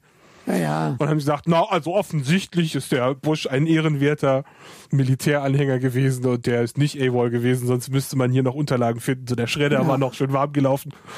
Also das ist alles nicht so einfach, da die Wahrheit zu finden. Aber es gab halt eine wirklich bösartige Ja, ja, Kampagne da gegen Kerry, nämlich dies- die Swift-Boaters. Ja, das ist jetzt auch ein Wort geworden. Man kann jemand Swiftboaten. Ein Swiftboating heißt, es hat da eine Gruppe gegeben, die Swift Vets and POWs for Truth. Eine Gruppe Vietnam-Veteranen, die dann mal die Wahrheit sagen wollte und so, so in die Presse immer wieder gesagt haben, der war kein Vietnam-Held und der tut nur als ob und der, die haben dann so eine, eine, eine Reihe Das war von... ein fetter Werbespot, der im Fernsehen rund, rauf und runter lief. Hat Ja. Ein Pack hat es bezahlt und der Pack hieß Swift Vets for and, POWs, das sind Kriegsgefangene, for Truth. Also das war genau wie man heute irgendwie sagen würde, Citizens for Better American Future and Children, bla bla. Hießen die damals eben die Swiftboat Veterans. Und es war eigentlich nur Black Propaganda. Das war übelste Propaganda, ja. Also das hat Phony war crimes charges, his exaggerated claims about his own service in Vietnam, and his deliberate misrepresentation of the nature and effectiveness of swift boat operations compels us to step forward. Das waren also die richtige Helden, die mal erzählt haben, dass das mit der Carrie alles nicht so, so schön war, wie er selber behauptet. klassischer Ad hominem, ne? Ging Ja. ja, gar nicht um, um Vietnam, es ging darum, Carrie mit Schmutz zu bewerfen. Genau. Aber mit, mit Wahlcomputern hat es auch einige Probleme Genau, es war gegeben. sozusagen nach dem Help American Vote Act. Ne? Ja, genau. Da hätte Ähm, eigentlich alles perfekt laufen müssen. Ja, aber es gibt eine Liste mit Incidents, die ist so lang, da, da habe ich nur, nur So, nimm doch mal dein, dein Lieblingsinzident. äh. Lieblingsinzident. Äh, naja, es gab der Ohio Secretary of State, Kenneth Blackwell, die war sowohl äh, Co-Chair of the 2004 Republican Presidential Campaign als auch Ohio Secretary of State, also Wahlorganisator für Ohio, einer der heißesten Battleground States, the Battleground State of Battleground States. Und er hat öffentlich angesagt, er werde die Wahl an Bush delivern. Nee, nee, nee, das war der the former President of Diebold Election Systems. Auch, auch. Das haben mehr als einer gesagt. Und der hat sogar gesagt, ähm, äh, äh, nicht Chuck. Ähm, In a fundraising letter for George W. Bush hat er gesagt, he was committed to helping Ohio deliver its electoral votes to the president. und der, großartig. Und das ist der Präsident von der, von der Wahlmaschinenfirma. Wobei diese Wahlmaschinenfirmen eigentlich alle aus dem Republikanerumfeld kommen. Insofern erklärt sich auch der Help America Vote Act ein bisschen, ja. Also da ging es nicht darum, ist uns eigentlich egal, welche ihr kauft, weil am Ja. Ende kauft ihr immer eine von uns. Da war ein, ein Republican Senator, war Chairman of ESNS, der andere große Voting Machine Firma. Es gab Diebold, die hatten dann five convicted felons as consultants and developers. Also äh, Kriminellen, äh, verurteilte Die nicht Kriminellen. wählen dürfen, durften aber Wahlmaschinen bauen. dürf, dürfen aber Wahlmaschinen äh, developen, ja klar. Also da waren The da, senior vice president of global election systems was convicted of 23 counts of felony theft in the first degree. Und da steht noch dabei, convicted of theft via, quote, alteration of records in the computerized accounting system using a, quote, high degree of sophistication to evade detection. Naja, das ist dann Genau so der, die man haben will für genau Wahlmaschinen. der, den man haben will für okay, wir Wahlmaschinen. sollten nicht so viel Englisch zitieren, Ich, weil wir äh, ich, äh, ja, ja. brauchen, äh, sind eigentlich ein deutscher Podcast. ist ja beide nicht meine Muttersprache. ja, gut, okay. Das eine live auf das andere ersetzen ist mir doch ein bisschen schwierig. Ja. Ähm, Also äh, äh, interessant war, dass in dieser Wahl waren es tatsächlich 30 Prozent der Stimmen, die in, äh, mit DRI-Machines, also mit äh, rein elektronischen Maschinen ohne Paper Trail gemacht wurden. Das heißt, es sind tatsächlich noch mehr als jetzt bei der nächsten Wahl sein werden. Ja, und, und man sah auch fürs, fürs erste Mal eine richtige Diskrepanz Richtung Bush, da wo mit, mit Touchscreen, mit Direct Recording Electronic Machines gewählt wurde. Äh, da kommen wir später noch drauf, das nennt sich dann Redshift. Aber da haben wir, da haben wir später noch eine Ja, ganze. ich meine, diese, diese Touchscreen-Geschichten können wir vielleicht gerade mal einschieben. Also welche Betrugsmechanismen gibt es bei Touchscreen-Maschinen? Einen hatten wir ja gerade, ge- hattest du gerade geblockt in Belgien, wo es mehrere Wahlen gab und sie dann, man dachte, naja, wenn du halt so dieselbe Partei wählen willst, dann drückst du halt ein paar Mal auf dieselbe Stelle. Aber das Layout ist halt so Hat sich gemacht. geändert, ja? Ja, genau. Das Layout änderte sich halt so, dass du halt tatsächlich hingucken musstest. Und wenn du dann kein Paper Trail hast, dann naja, ist halt blub, ist halt weg, ist halt gestimmt. Und dann gibt's natürlich die Probleme mit der Kalibrierung, also dass du halt, wenn du auf den Touchscreen drückst, man kennt es zum Beispiel von den typischen Fahrkartenautomaten. Ne? Also da hat man ja so als Hilfe, wenn man draufdrückt, so einen kleinen roten oder weißen Punkt, der zeigt, was er jetzt meint, wo dein Finger war. Und gerade im Winter zum Beispiel oder auch im Sommer, wenn es richtig heiß und schwül ist, dann ist der Finger gerne mal, also der Punkt Zentimeter weiter oben. Zentimeter weiter oben. Ne? Und wenn man jetzt sich überlegt, dass man damit wählen soll, äh, dann äh, wird die Sache halt schon durchaus interessant. So, also und dann gibt's natürlich noch eine, eine Menge andere Probleme, wie zum Beispiel, wenn es halt reine DRI-Maschinen sind und die genau in dem Augenblick abstürzen, äh, wo man halt sagt, jetzt möchte ich aber gewählt haben, dann weiß man immer noch nicht, ob die Stimme jetzt irgendwie im Speicher ist oder nicht.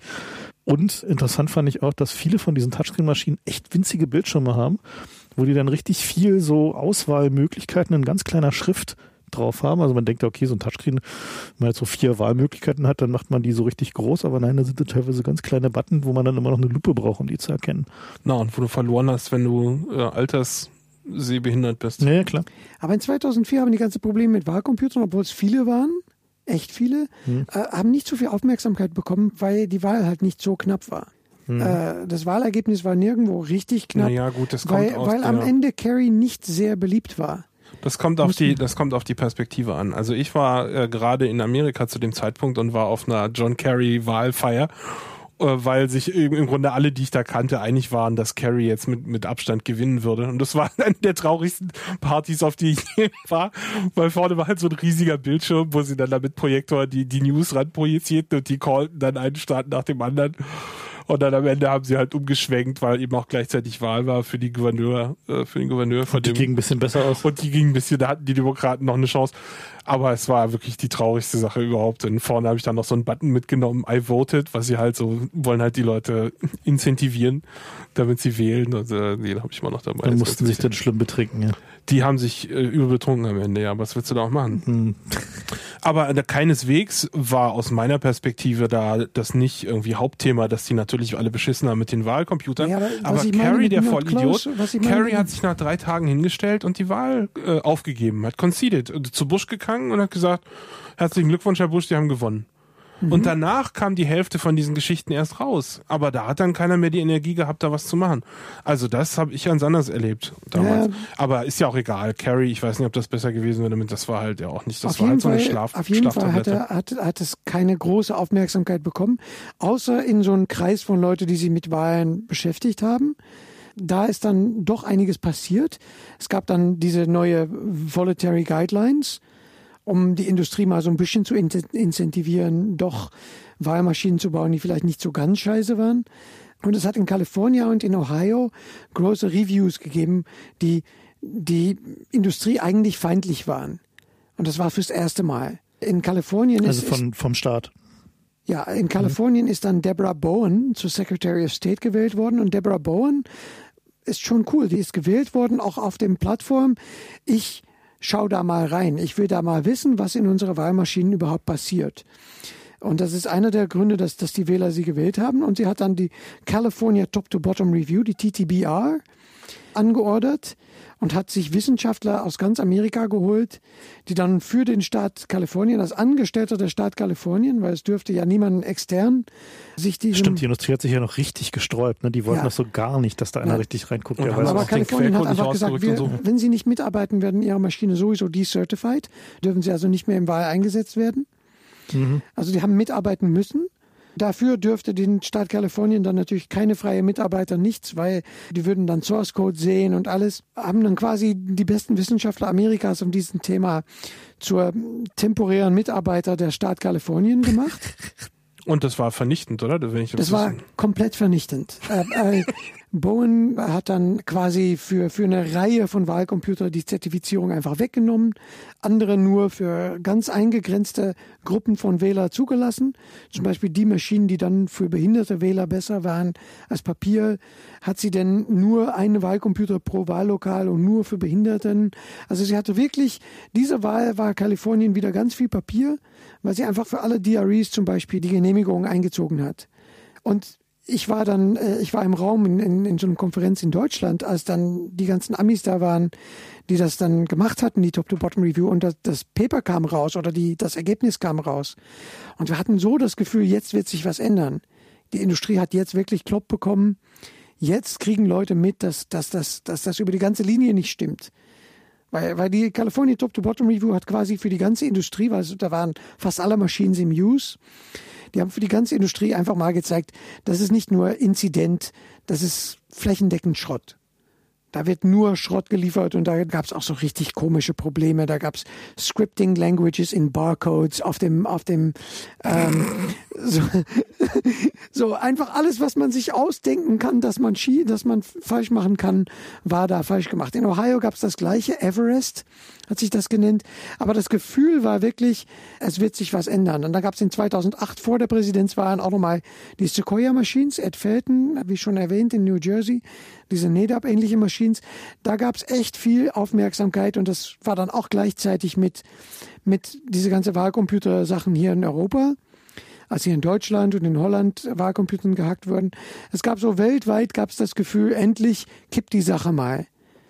Das war dann doch aber nicht, weil eigentlich ist alles wieder zertifiziert, sind nur ganz kleine Sachen gefixt und hat sich im ganzen Groben nichts geändert. Also zumindest in den USA. zumindest in den USA. Hier sind die Wahlcomputer weg, aber in den USA hat sich, hat sich für diese Sache nichts geändert. Ja, dann war es 2008. Dann kam der Wahl äh, Barack Obama versus John McCain. Dann dürfte ja Bush nicht mehr, weil Term Limit. Und ich glaube, Amerika wollte ihm auch nicht so mehr. Bushes Approval Ratings waren in den letzten paar Jahren waren 25 bis, bis 35 Prozent. Am Ende waren sie eher so bei 10 Prozent. Das war Ja, richtig doll da- schlimm. Es gab irgendwie so eine, so eine schöne, so ein schönes Cartoon, wo sie gezeigt haben, dass Malaria-Moskitos ein höheres Approval Rating als Bush hatten. Also das ging wirklich gar nicht. So Telemarketer waren beliebter als Bush. Die, die ganze Republikaner in der Wahlkampf haben sich auch, äh, John McCain hat sich bemüht, Nicht äh, mit Bush gesehen zu werden. nicht mit Bush gesehen zu werden, der Name nicht zu erwähnen, äh, zu tun, als wäre, als, als wäre das ein anderer Planet, eine andere Partei. Ist ja jetzt wieder. Die Ja. Republikaner sind auch sehr bemüht. Bush war auch nicht eingeladen zu den, Genau. zu den Primaries und so. Oder doch, er war, glaube ich, eingeladen, aber konnte nicht aus Ja, irgendwelchen vorgeschobenen Genau, ja, sowas dafür. Bla bla. Ja, es, war, es war auch die Wahl, dass Obama versus Hillary Clinton war in den Primaries, dass Hillary Clinton war die favorite Kandidatin und dann ist doch Obama geworden. Romney war, war auch dabei im- beim Republikaner und auch Ron Paul, wie, wie jetzt auch wieder.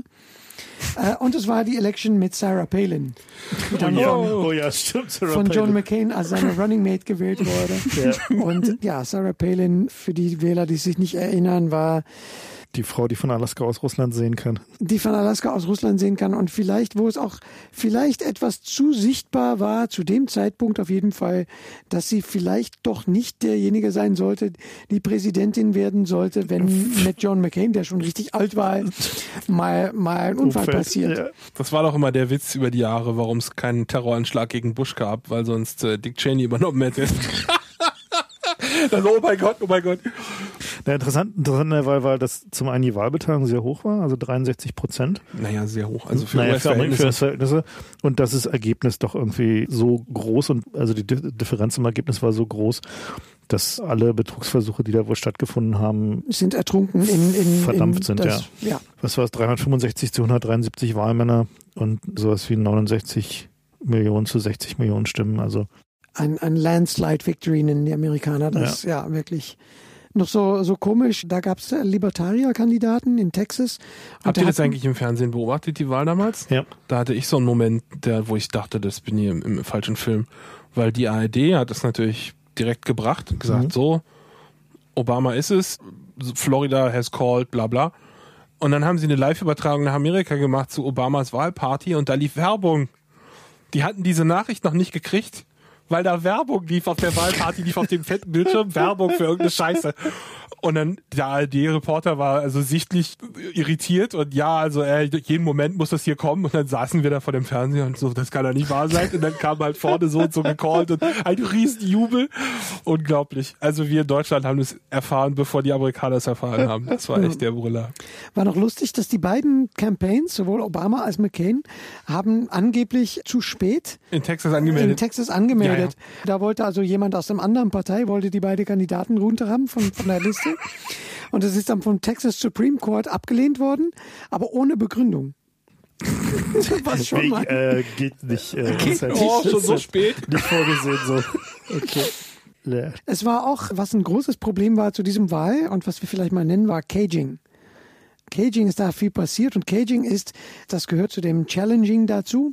Vielleicht sollen wir die beide mal erwähnen. In Amerika gibt es, wie gesagt, nicht ein zentrales Register, wer wählen darf. Da gibt es diesen, man ist registrierter Wähler und registrierte Wähler sind registriert mit einer Adresse und da darf ein Campaign Post hinschicken und wenn der Post dann als unbestellbar zurückkommt, dann ist das ausreichend Grund, um anzweifeln zu dürfen, ob diese Person da noch wohnt und deswegen, ob der noch zur Wahl gehen darf.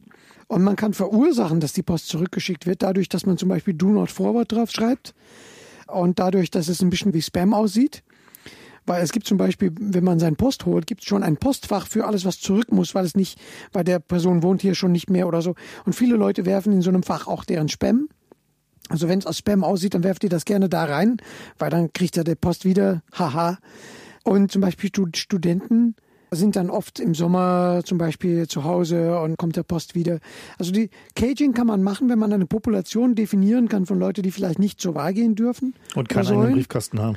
Und wenn man Republikaner ist, dann will man nicht, dass Studenten zur Wahl gehen, Äh, weil die wählen meistens demokratisch. Man will nicht, dass Bei den Demokraten, die wollen wahrscheinlich nicht, dass die Altersheimbewohner wählen gehen. Nee, nee, nee. Also die no normale Alte wählen auch Demokraten. Ja, also das sind nur die reichen Alten, die, die Ah, okay. Republikaner wählen. Aber so die normalen Altersheim-Insassen, daher gibt's auch diesen Bias mit den Wahlmaschinen, die irgendwie kleine Fonts haben. Ja, das halte ich auch nicht für Zufall. Mhm. Sondern da geht's ganz klar darum, bestimmte Bevölkerungsschichten am, am Wählen zu hindern. Und Auf die Fall Studenten. trifft's auch, in diesem Fall trifft es auch Soldaten, die gerade im In diesem Fall, ja, die sind sowieso eine eigene Kategorie, denn die müssen Briefwahlen machen, aber die haben keine normale Post, sondern die haben Feldpost. Und das ist so eine Spezialabteilung des Militärs, die bekannt dafür ist, dass das schon mal ein bisschen länger dauert und dass da Sachen verloren gehen. Und da sind eben überproportional auf diesen Caging-Listen vertreten, sind eben A, Studenten und B, alte Leute. Ja wenn jemand irgendwie alt und gebrechlich ist und seinen Briefkasten nur alle zwei Tage leert und da ist viel Spam drin, dann kommt das eben auch mal zurück, weil der Briefkasten war voll. Und die Soldaten, da gab es sogar so einen Fall, da sind über eine halbe Million von den von den äh, Soldaten abgegebenen Briefwahlstimmen einfach nicht berücksichtigt worden.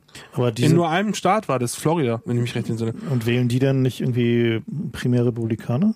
Die Soldaten, da würde man denken, weil die Republikaner so militärfreundlich sind. Aber ich glaube ehrlich gesagt, wenn du im Krieg bist und siehst, wie scheiße das alles ist und sinnlos, hm. dass du dir dann irgendwie schon eine Frage stellst. Und Gerade, äh, gerade in der, in der Obama-Wahl, Obama-McCain war Obama, Obamas großer Thema war äh, Bring the Boys Back Home. Hm, okay. Und das wird schon populär sein. Und jetzt ist es, glaube ich, andersrum. Jetzt sagen ja beide Bring the Boys Back Home. Romney sagt ja sowieso alles, äh, wenn die Kamera gerade auf ihn zeigt. Aber jetzt ist ja auch Barack Obama der äh, Obervorsitzende des Militärs. Also das ist auch eher ein Grund selbst für so eigentlich traditionelle Republikanerwähler eher Chain of Command zu wählen.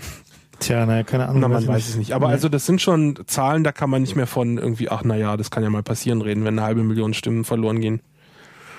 Na gut, also Caging, Caging ist auch jetzt noch ein Thema, ist eher noch ausgeweitet worden.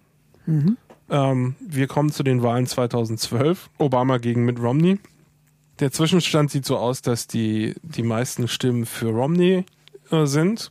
Knapp natürlich, aber ein Prozent Unterschied. Also wozu man sagen muss, dass also wir sind, befinden uns jetzt halt gerade in klar im Fehlerbereich von Umfragen. Ne? Also Ja. so die Ami-Umfragen ist interessant, die haben alle eine sehr viel höhere Fehlerrate als so die Umfragen in Deutschland. So in Deutschland werden die Wahlumfragen so je nach Institut so zwischen zweieinhalb und drei Prozent Fehlerrate angegeben und in Amiland sagen sie irgendwas zwischen fünf und sieben Prozent. Lustigerweise gibt's auch, äh, sowohl hier hüben wie drüben, gibt's äh, verschiedene Umfragebüros, die sich dann auch äh, quasi spezialisierte Kundenkreise haben. Und der, der von Fox News befragt wird, hat eigentlich immer geringfügig bessere Werte für die Republikaner als der, der von CNN befragt wird. Das ist auch so ein Effekt, wo man sich denkt, äh, aber das gibt's in Deutschland auch. Also naja, die, klar, Allensbach versus Forsa und Genau. so, genau, ja, diese Geschichten. Ja, interessant aber finde ich, dass der, also man konnte ja bis vor einer Weile noch immer so die Zockerbörsen so wie Intrade benutzen, äh, wo man auf den Wahlgewinn wetten konnte und hat da doch also zumindest so die letzten acht Jahre so ungefähr eine relativ präzise Vorhersage des- zumindest des Popular Vote Wahlergebnisses gehabt. Und ist jetzt vorbei, weil die High-Frequency-Trader auch angefangen haben, auf Intrade zu zocken äh, und den anderen derartigen Börsen. machen alles kaputt. Deswegen äh, ist die Vorhersagequalität von, von diesen äh, ja, Wettbörsen mittlerweile auch leider etwas eingeschränkt, was ein bisschen schade ist. Ähm, was haben wir denn zu erwarten für diese Wahl? Naja, wie gesagt, Popular Vote, Romney plus ein Prozent, aber Wahlmänner äh, hat Obama immer noch 290 und Romney 248. Aber Oba also Obama würde, wenn es bei den Zwischenstand von gestern bleibt und wenn es nicht große Fehlermargen gibt in die Umfragen, würde, würde Obama neu gewählt werden. Das heißt, Aber- wenn er genügend Stimmen kriegt, um den, den Fraud Margin der anderen Seite zu Genau. überwinden. Gut, wir kommen zum Fraud Margin. Was ist denn ein Fraud Margin? Na, der Fraud Margin ist, wie viel Wahlbetrug kann dann die andere Seite mobilisieren, sei es halt durch irgendwie äh, Wahlcomputerbetrug oder Wählerabschreckung äh, äh, oder Zählbetrug oder was auch immer die möglichen Dinge sind. Und da scheint mir doch so bei diesen Wahlen, dass der mögliche Fraud Margin von Romney, also von Romneys Seite doch irgendwie eher dramatisch angestiegen ist. Mhm. Also zumindest, äh, wenn man sich so anguckt, so die Wahlcomputerhersteller gehören teilweise direkt Romney, so, also seiner Familie. Ja, da gibt's da gibt's Hard Intercivic, die haben DREs und andere Systeme in mehrere Swing States im Einsatz. Alles komplett unsicher. Das ist auch die Firma, wo es wahrscheinlich dieses, noch immer dieses Problem gibt mit ein, ein Voter bekommt einen Optical Readable Barcode, um sich bei so ein, bei einer dieser viele Wahlmaschinen in dieser Sporthalle zu melden. Und dieser Barcode enthält wahrscheinlich ein Scripting Language immer noch, was auch andere Sachen machen kann, als nur erzählen, in welche Sprache er gerade sein Ballot haben soll. Weißt du, wir haben ja vor ein paar Jahren mal so einen Vortrag über Barcodes auf dem Kongress gehabt mhm. von FX, weißt du, erinnerst du dich? Mhm. Ja, also das äh, ganz toll. Aber was man als Nerd äh, hinnehmen muss. Aber, aber HIG Capital, ja. so eine, so eine, so eine äh, Venture Capital Firma, die haben jetzt das größte Teil von Hard Intercivic. Und Hard Intercivic ist also Andam. unter anderem ist das äh, äh, Tag Romney, Romneys Sohn, ist da jetzt ja der Boss. Der das Boss. merken die nie. Oh Mann. Ich meine, ich finde immer krass, dass man sowas, also wir lesen hier sowas im Web und fragen uns immer, nehmen wir mal an, das wäre jetzt mit Putin passiert, ja? Putins Sohn hätte Wahlmaschinenfirma äh, gekauft. Die ich meine, da wäre doch hier die Hölle los, ja? Solomir Capital, äh, das ist die Investmentfirma von Mitt Romney Sontag, und da gibt's auch noch Geld in ein closely held firm, wie auch immer das auch deutsch heißt, äh, von Tags äh, Onkel Scott, Mutter Anne und von äh, Mitt Romney selber. Na toll.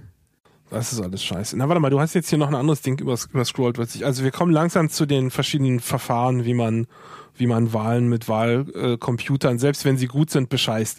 Denn das ist eine Lektion, die ich wichtig finde an der Stelle. Wir als Nerds fokussieren uns ja ganz gerne auf so die technischen Angreifbarkeiten von den Maschinen, ja, dass man irgendwelche Abstrahlungen misst und so. Aber die Leute, die bei den Wahlen bescheißen wollen, das sind ja keine Technik-Nerds. Das heißt, die greifen eher strukturelle Sachen an. Ja, das heißt, was wir beobachten können, ist zum Beispiel sowas wie in demokratischen Wahlbezirken steht dann irgendwie pro tausend Leute eine Wahlmaschine und in republikanischen Bezirken stehen drei Wahlmaschinen. Ja, mhm. und die bei den Republikanern, da, da kann man irgendwie ein Touchscreen und klickt irgendwie an. Und die bei den, bei den äh, demokratischen Wahlbezirken, irgendwie so die, die armen schwarzen Viertel, ist dann so, ein, so eine Stanzmaschine, wo es dann mit Chats Probleme gibt oder wo es ungültige Wahlsachen gibt, wo man oder was die, falsch klicken kann. Oder die Wahlcomputer sind einfach langsam, ne? Oder die sind einfach langsam, genau. Oder es gibt Ausfälle, weil das Klima scheiße ist. Ja, also diese Art von, diese Art von strukturellen Problemen treffen einfach überproportional die ärmeren Bevölkerungsschichten, die Einwanderer, also die schwarzen Ghettos und das sind äh, Demokratenwähler. Also das ist so interessant, also bei diesen Diskussionen äh, um die Standardisierung von diesen von Wahlcomputern, äh, wir sollten glaube ich mehr Wahlcomputer sagen, war eines der Dinge, die am härtesten bekämpft wurde von der Industrie, war der Versuch, einen, genau die Zeit für einen Vote äh, zu begrenzen. Also dass man gesagt hat, okay, also in einem Test mit einer großen Gruppe von Wählern die wollten dann so eher so 1000 Wähler und nicht nur so 20 oder so, muss im Schnitt eine Standardwahl, die sie halt sozusagen als Standardtestwahl haben, innerhalb von vier Minuten oder so machbar sein. Und das war die Klausel, wo sich die äh, alle diese, diese Firmen mit Händen und Füßen gegen gewehrt haben, wo sie also auf gar keinen Fall ran wollten, weil offensichtlich genau diese, diese Zeit, die es braucht, bis halt so eine, so eine Stimme abgegeben ist, eben ein erhebliches Manipulationstool ist. Ne? Also ich erinnere mich noch an Videos von der, von der Wahl, als ich drüben war und da gab es so Effekte, wie, also ich habe ja bereits gesagt, dass die Wahlen an Wochentag stattfinden, wo die Leute möglicherweise ihren Job äh, unterbrechen und nicht bezahlt werden für die Zeit, wo die einen Ausfall hinnehmen müssen. Und da gab es so, so Wahlbezirke, wo es dann sechs bis acht Stunden Warteschlange gab vor dem Wahlbüro, weil die Leute alle wählen wollten aber die haben halt, naja, ob, ob absichtlich, äh, das nehme ich jetzt mal an, aber man weiß natürlich nicht, ja, zu wenig und zu schlechtes Equipment stand und es alles ewig dauerte. Und dann gibt's dann äh, natürlich die Wahlbüros, haben, machen auch irgendwann zu. Das heißt, da gab's dann Geschichten, dass die Wahlbüros ausnahmsweise noch ein paar Stunden offen geblieben sind, damit die Leute alle wählen können. Aber ich meine, würdet ihr das in Kauf nehmen, wenn ihr wählen wollt für die Bundestagswahl und ihr müsst da acht Stunden lang in der Kälte stehen? Das ist doch völlig unzumutbar. Das wird doch keine Sau machen, nicht mal am Wochenende hier bei uns, aber jetzt am Wochentag auch noch. Und nun haben wir in Amerika gerade eine Rezession, wo die Leute alle so Mac-Jobs haben, wo sie dann zwei bis vier von haben, damit sie ihre Familie durchbringen können. Das heißt, das ist ein richtig ernstzunehmender Ausfall, auch von dem wir da reden. Und sie haben jetzt noch richtiges Scheißwetter. Und jetzt gibt's auch noch diesen Hurricane, der bietet sich ja geradezu an für so eine Caging-Geschichte, ja, weil mhm. dann kommt die Mail zurück, weil der Briefkasten nicht geleert wurde, nee, weil die Leute, die Leute, gerade evakuiert sind. Und die Leute haben halt natürlich auch keine Lust, halt irgendwie vor der, äh, da im, im, Wintersturm irgendwie vor dem Wahllokal naja, zu stehen. bis dahin ist der hoffentlich vorbei. Naja, mal gucken, scheint eine Weile anzudauern. Ja, Early Voting läuft jetzt genau. schon. Also das Early Voting läuft ja, schon. Stimmt, ja. Early Voting läuft jetzt schon. Das ist natürlich, also die haben ja teilweise die Early Voting Lokale schon geschlossen, ne? Ja. Das wegen dem, wegen dem Sturm. Gut, aber ist ja New York, da wissen wir eh, wie da. Aber ich meine, man sollte doch denken, so in, in so, einen, so normalen zivilisierten Gesellschaften würden solche Sachen doch eigentlich auffallen. Ne? Also da gibt es doch sowas wie Wahlbeobachter und irgendwie Leute, die sich darum kümmern und irgendwie Berichte darüber. So. Und warum ist das denn in den USA? Vielleicht mal so? gut zu reden, was ist eigentlich ein ehrlicher Wahl? Mhm. Was, was, was gehört denn dazu? Und da gibt es also mehrere internationale Organisationen und, und Gremien, die mal drüber nachdenken. Einer davon ist OSCE oder OSZE, sagen wir, glaube ich, auf Deutsch. Ist die ja, Organisation für Sicherheit und, und Zusammenarbeit in Europa. Hm. Genau. Und da gibt es das, das ODIHR, das Office for Democratic Institutions and Human Rights. Das ist so einer der großen Organisationen weltweit, die hauptsächlich im europäisch-amerikanischen Raum so und Afrika und Afrika Wahlbeobachtung macht. Und die, ja, haben die werden auch regelmäßig auf, aus Weißrussland ausgewiesen, war es nicht so? Ja, ja. Genau. Naja, die, die rechnen in Europa, rechnen bis, bis Russland mit rein. Ja. Mhm. Und die haben da äh, sieben Schlüsselwörter mal, mal aufgeschrieben. Universal, Equal, Fair, Secret, Free, Transparent and Accountable. Also äh, wie auch immer man das auf Deutsch übersetzen würde. Universell, gleich, fair, geheim, frei, transparent äh, und nachvollziehbar. Genau. Und da trifft ja schon mal die Hälfte aus dem Stand nicht zu auf die amerikanischen Wahlen. ja, kann man, kann man. Aber was, was wichtig ist, ist, dass die auch es ist nicht ein Eintagsding. Man guckt nicht nur auf, auf den Wahltag richtig gut hin, sondern es, es, ist, es, geht, es geht um das, die, ganze Umgebung der, der Wahl. Das, also auch was in den Medien passiert zum Beispiel. Auch was in den Medien passiert. Gibt es da gleiche Zugriff auf, auf den mhm. Medien? Ist die Wahlorganisation ehrlich gelaufen? Wie ist das mit Kandidatstellungen? Können alle Leute wählen, die wählen wollen und so. Ne? Genau. Mhm. Die ganzen Fragen müssen auch im Vorfeld geklärt sein. Tja, und nun haben sie, hat Texas na Moment, also ich finde eine Sache sehr erwähnenswert, eine Sache. Also free haben wir jetzt mit frei übersetzt, aber gerade war ich ja bei dieser Sache, dass es Geld kostet, wählen zu gehen, weil du eben Verdienstausfall mhm. hast. Ich, das ist, da gibt's noch eine Sache zu, zu erwähnen. Nämlich war das eine der ersten Methoden, wie man die Schwarzen nach der Sklavenbefreiung am Wählen gehindert hat. Mhm. Da gab's dann nämlich so Entwürfe für Gesetze, dass du nur wählen darfst, wenn du einen gewissen Mindesteinkommen hast pro Jahr. Mhm. Also die haben schon versucht, ihre Eliten aufrechtzuerhalten und das hat gedauert und gekostet, diese Scheiße wegzukriegen. Und genau dieselbe Art von Unterdrückung haben wir heute wieder. Das ist eine widerliche Kontinuität von ganz furchtbaren Zeiten. Ja? Und auch Frauenwahlrecht muss ja erkämpft werden. Und das haben wir heute auch wieder, dass es Versuche gibt, die Frauen am Wählen zu hindern, weil die nämlich überwiegend Demokraten wählen. Es gab neulich so eine Statistik, die ich ja ganz furchtbar fand wenn nur Frauen wählen würden, würde Obama deutlich gewinnen und wenn nur Männer wählen dürften, würde Romney deutlich gewinnen. Wo ich mich ja frage, welche Männer wählen eigentlich Romney? So, hallo? Das ist ja wohl. Aber so sieht das aus und diese Statistik muss man im Hinterkopf behalten, wenn man sich diese ganzen Problemchen anguckt, die es da gibt. Ja? Na gut, also interessant an dieser, dieser OSZE-Wahlbeobachtung ist, dass Texas ja gerade die richtig abschrecken will, davon da Wahlbeobachtungen durchzuführen. Äh, und zwar hat der texanische Generalstaatsanwalt einen offenen Brief geschrieben an diese Organisation und gesagt, so, wenn ihr euch dem Wahllokal nähert, dann werdet ihr festgenommen und angeklagt. Nee, er hat gesagt, dann besteht die Gefahr. Naja. dass ihr verfolgt werdet. Und zwar die Grenze war irgendwie 100 Fuß in 30 Meter ungefähr. Ja, also auf 30 Meter dem Wahllokal nähert, dann, dann äh, begebt ihr euch in Gefahr, hier verfolgt zu werden. Und ich meine, das ist halt so eine Ansage, die kommt normalerweise aus Weißrussland oder so, ne? Ja. Oder halt irgendwie äh, oder sonstigen. Und vor allem geht das hier einmal fett durch die Presse, wenn sowas aus Weißrussland kommt. Ja. Aber wenn man, in Amerika, jetzt, wenn man jetzt nach dieser Sache googelt, diese Texas und OSZE-Sache, dann findet man nur konservative Blogs, die das total gut finden, dass mal jemand Szene gezeigt hat an diese ganze United Nations und anderen Organisationen, die denken, dass sie hier in Amerika was zu sagen haben. Und no need for foreigners to watch our elections. Äh, äh, Amerika für den Amerikaner. Da, America, fuck yeah.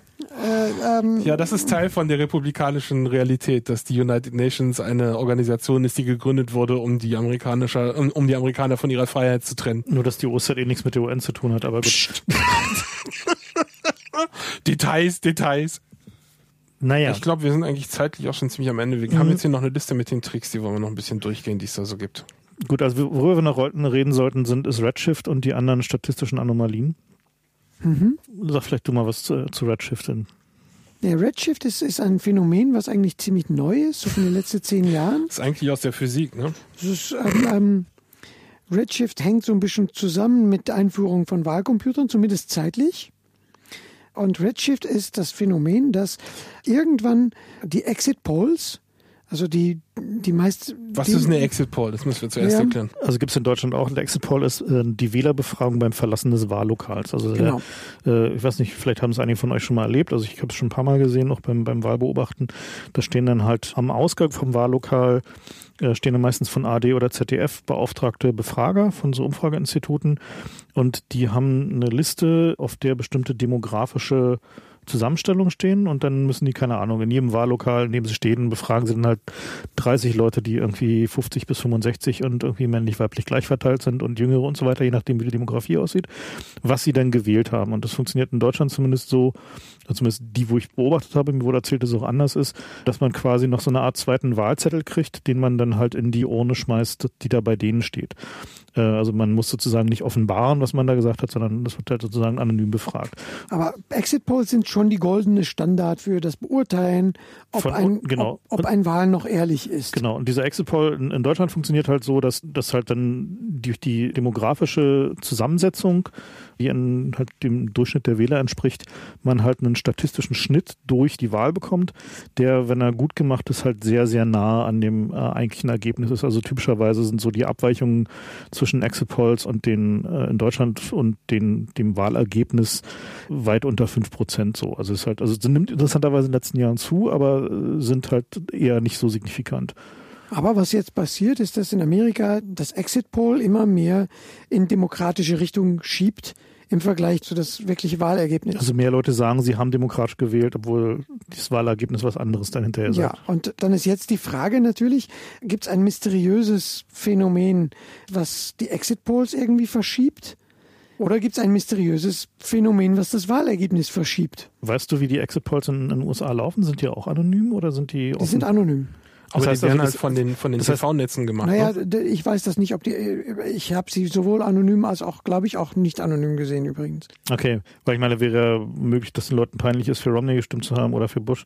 Naja, Aber die in Nein, Amerika, ach, überhaupt nicht. Ja, es ist in Amerika, es ist nicht so wie, zum Beispiel hätte man hier Äh, NPD gewählt. NPD gewählt oder Ja. nee, es ist, es ist, da gibt's nicht dieses und es nimmt zu, ne? Es ist in den letzten zehn Jahre plötzlich äh, äh, komplett aus, dem, aus der Ruder und jetzt wird also das, der Redshift wirklich aus dem Exit Polls wegkorrigiert korrigiert zwischen Anführungsstrichen, um hochrechnen zu können für Fernsehen am Election Night. Das heißt also, die Medienorganisationen, die die Exit Polls durchführen, Ja, korrigieren, also gehen davon aus, dass ihre Exit Polls falsch sind und einen Gewichtungsfaktor brauchen, damit sie hinterher das offizielle, wahrscheinlich gefälschte Wahlergebnis treffen. ja.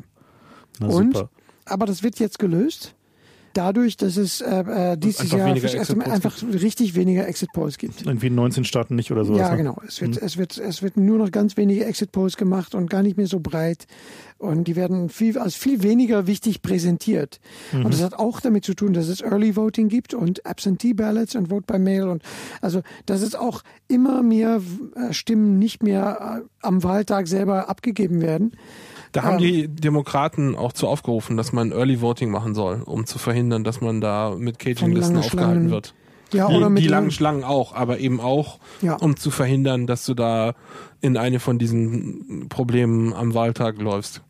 Dann ist uns noch bei der Recherche so eine Geschichte untergekommen. Es gibt noch eine an- andere interessante statistische Anomalität und zwar haben wir da ein Paper gefunden, wo wir uns noch nicht so ganz im Klaren darüber sind, inwieweit es jetzt ja, vollständig zutrifft, aber es sieht so aus, als wenn Romney in Counties die groß sind, also wo viele Wähler in dem County sind, überproportional mehr Stimmen bekommt. So, was halt irgendwie eine, eine Indikation dafür sein könnte, wenn man es böswillig interpretiert, dass dort halt irgendwie entweder Wahlcomputer oder anderer Betrug oder Ja, da wahrscheinlich kann man mehr Stimmen umkippen, ohne dass es auffällt. Genau, oder ne? halt Betrug äh, im Zusammenhang mit dem Zusammenzählen der Stimmen, der auch in Software passiert, die wiederum von Firmen geliefert wird, die mehrheitlich in republikanischer Hand sind. Äh, ob das da halt offensichtlich ja oder wahrscheinlich äh, Betrug passiert, der sich eben dadurch äußert, dass äh, man da, wenn man diese Kurven, also wir tun den, den Link auch in die in die Show Notes, dann könnt ihr euch das selber mal angucken und vielleicht auch mal, vielleicht könnte ein Statistiker unter den Hörern mal was dazu sagen, ob da Sachen übersehen wurden. Also ich habe mit irgendwie zwei Leuten geredet, die so ein bisschen sich mit Statistik auskennen und die beide meinten so, das sieht halt irgendwie solide aus und es sieht halt irgendwie so aus, als wäre da offensichtlich, ja, als wäre es halt ganz merkwürdig, also dass da äh, Romney mehr Stimmen in großen Countys bekommt als in kleinen. Rob ist davon nicht so überzeugt, weil er meint, das Wahlsystem ist viel zu chaotisch. Naja, sieht, er sieht. Äh, das ist so die alte, es gibt, das ist ein, ein wunderbares Argument gegen 9-11 immer. Aber so ein großes Geheimnis kann man doch gar nicht mit so viel Mitwissern. Das geht doch gar nicht. Naja, und ich, das ich findet muss noch überzeugt werden. Aber naja, es, es sieht halt einfach die, die Graphen, die Grafiken, die dazugehören, sehen zu clean aus. Da würde man nicht erwarten, dass das, dass das so komplett clean ist. Aber äh, ich bin, ich will es auch vielleicht glauben. Ich, ich möchte es gerne mal sehen. Okay, also wir, wir warten da mal auf eure Kommentare. äh, ihr habt, äh, haben ja bestimmt genügend Statistik-Notes unter unseren Hörern. Dann äh, sind wir mal gespannt, was da irgendwie an, äh, an Aber Input kommt. Also Man, merkt, man merkt in ganz Europa, zumindest ich merke das in, in, in Holland und ich merke es auch in Deutschland, dass viele Sachen immer mehr nach Amerika aussehen. Ne? Mhm. Auch in den Wahlen. Das ist amerikanisiert alles so ein bisschen. In Deutschland gibt es auch Gerrymandering. Da Mhm. hat es hier mal eine PDS-Geschichte in Berlin gegeben, Ja. wo sie dann Ost- und Westbezirke zusammengetan haben, um, Ja. um PDS, Damit die weniger Stimmen kriegen. Ja. na nicht, damit, damit die nicht für, für Überhang oder für Extramandate, da- damit die da keinen Zugriff drauf hatten. Ja, und sie wollten den Direktkandidaten verhindern. Ja, Mhm. sowas. Der Name ist übrigens ganz witzig. Der kommt von Salamander und Jerry. Jerry hieß der erste Typ, der das angewendet hat. Und der hat halt so einen Wahlbezirk gemacht, der nicht eben so ein, ein Kreis war, wie es üblich war, sondern so ein Salamander, der sich da durch die Gegend ge gekrümmt Mhm. hat. Daher der Name.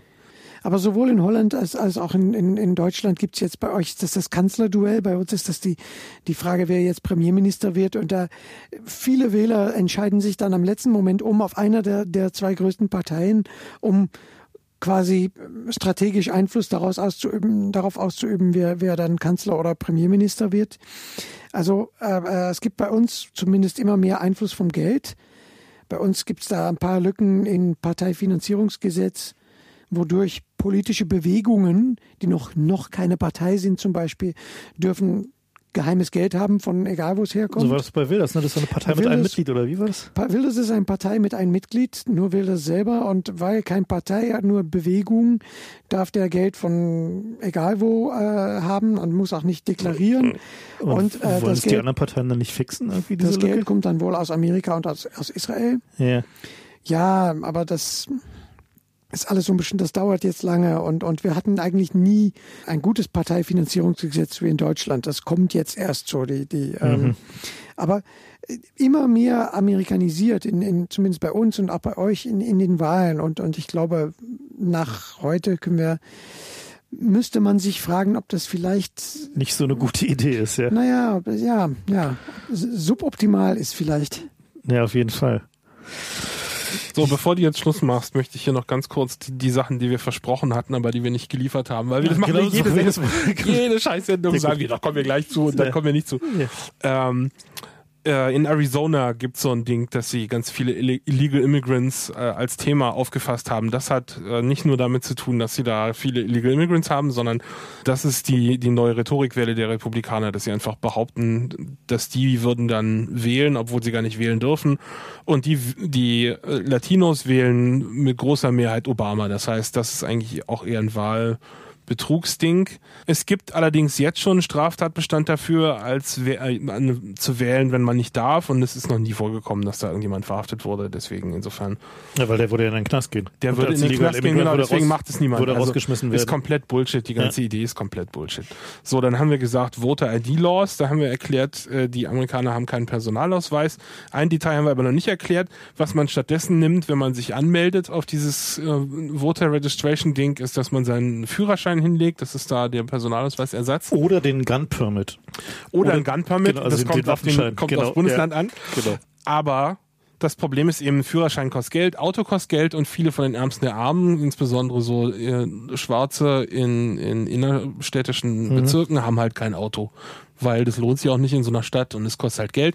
Und dadurch haben die auch oft keinen Führerschein. Das heißt, das ist auch ein Bias, das, der nicht sofort offensichtlich Da, ist. da gab es doch diesen großartigen Spot von Sarah Silverman, eine äh, amerikanische ähm, äh, Komödiantin, die, äh, also eine der bekannteren, die äh, genauer gesagt hat, so, naja gut, also ihr könnt euch zwar keinen Führerschein leisten, aber so ein Gun Permit, also ein Waffenschein, kostet fast nichts. Und vor allen Dingen macht es den anderen mehr Angst, wenn ihr euch jetzt einen Gun Permit holt, als wenn ihr euch jetzt einen Führerschein holt. Also Tja. holt euch einen Gunfer mit, damit ihr wählen gehen könnt. Ja, also ich meine, es ist immer so ein Katz-und-Maus-Spiel. Also die, die Reaktion auf dieses, auf dieses, dass man halt den Führerschein nimmt und es da Probleme gibt, ist, dass man, dass die Demokraten eben dazu aufgerufen haben, dass die Leute alle sich registrieren sollen. Und das durfte traditionell, äh, alle möglichen Organisationen durften das machen. Acorn zum Beispiel durfte das machen. Falls es jemand was sagt, da gab es da einen großen Skandal, den die Republikaner im Wesentlichen inszeniert haben, um Acorn platt zu hauen. Aber auch so Frauenrechtsorganisationen haben diese Anmeldung entgegengenommen. Und daraufhin haben die, die republikanischen Staaten eben angefangen, dagegen zu steuern, indem sie Gesetze gemacht haben, die es verboten haben, dass die, dass man zum Beispiel sowas, äh, so ein Zettel äh, später als 48 Stunden nach dem Ausfüllen einreicht, was ja total blödsinnig ist. Ja, was soll denn daran jetzt irgendwie schlimm sein? Oder dass man große Strafen verhängt hat, wenn da irgendein Ty- Typo drauf ist, wofür ja die einreichende Organisation nichts kann. Aber diese Art von Gesetzen hat eben dazu geführt, dass die, die Anzahl der Stellen, die diese Registrierung entgegengenommen sind, rapide runtergegangen sind. Und es hat natürlich wieder genau die falschen äh, getroffen. Und quasi die letzte Stelle, bei der das immer ging, sind halt die Führerscheinausgabestellen, aber das ist halt eine staatliche Einrichtung und die Republikaner stehen ja darauf, den Staat zu verkleinern und aus Budgetgründen irgendwie Sachen zuzumachen, die überflüssig sind. Und da sind dann halt auch gerne mal die Öffnungszeiten von diesen Dingern drunter gefallen. Ja, also für die meisten von diesen Sachen kann man sich auch Erklärungen äh, ausmalen, die nicht Wahlbetrug sind, aber es fällt halt schwer in der Masse. Ne? Die Challenges haben wir gehabt, den Voter Drive haben wir gehabt. Also eigentlich haben wir das, warten den. Rest eigentlich alles Den gehabt. Rest haben wir, glaube ich, gehabt, ja. Ja, genau. Ach Ja, so, gut. Moment, die, Den den, den Arbeitgeber, das war schon ein ziemlicher Hammer. Also es gab da die Geschichte, dass Industrielle ihren Mitarbeitern quasi gesagt haben, wenn ihr nicht Romney wählt, dann fliegt ihr alle raus. Genau, dann kürzen wir Jobs. Ja. Und das ist natürlich verboten. Ja, also das ist richtig verboten. Da gibt es ein echtes Gesetz gegen, was genau das untersagt. Man darf nicht sein. Aber es hat sich einen Scheißdreck geschert. Ich Das hat die einfach nicht genau, geschert, Genau wie in, wo war es, Ohio, wo das, das Election Board eine, äh, Hat Zettel geschickt, die Wahl ist am 8. und die Wahl ist tatsächlich am 6. Wenn du Ja. am 8. hingehst, ist es zu spät. Das war immer schon ein Trick, ne? Das, aber, Das gibt's schon länger, ja. Das gibt's eben schon länger, aber das war dann immer so Aber anonyme das Sender. Election Board macht aber jetzt nicht war es das Election Board und das, Das ist war schon richtig also tatsächlich die Wahlbehörde. Es wäre ungefähr so, als wenn euch hier die Meldestelle einen Zettel schickt, auf dem steht irgendwie die, die Ihr müsst Wahl euch in Brasilien die einfinden Wahl zum Wählen. ist zwei, zwei Tage später oder ihr müsst ins andere Wahllokal. Ja, Genau, das dann- sind so die Sachen, mit denen man da zu kämpfen hat. Dann wollten wir noch den Buchtipp loswerden, das war deiner. Buchtipp, ja, also da gibt's eine Reihe von Büchern von Greg Palast, den ich immer nur komplett empfehlen kann. Das aktuelle von ihm geht komplett um Wahlbetrug, heißt Billionaires and Ballot Bandits. Das habe ich aber noch nicht gelesen, aber die davor kann ich alle empfehlen. Da gibt's zum Beispiel The Best Democracy Money Can Buy, was ich einfach schon einen so schönen Spruch finde, dass ich ihn auch gelegentlich mal im Blog verwende. Also das werden wir auch verlinken. Das sind äh, schöne Bücher. Ja gut, dann sind wir damit am Ende. Äh, vielen Dank an Rob Gerne. Für die ausführliche Vorbereitung und Teilnahme. In diesem Sinne, vote early, vote often. Early wird offen. Falls ihr irgendwie wählen könnt, dann äh, seht zu, dass eure Stimme auch tatsächlich gezählt wird in den amerikanischen Wahlen. Ansonsten, äh, falls ihr Lust habt, da gibt's noch diesen äh, Flatter-Button, auf den ihr drücken könnt. Ansonsten freuen wir uns äh, tatsächlich äh, insbesondere über Feedback von Statistikern zu diesem äh, interessanten Phänomen. Und äh, ansonsten dann bis zum nächsten Mal.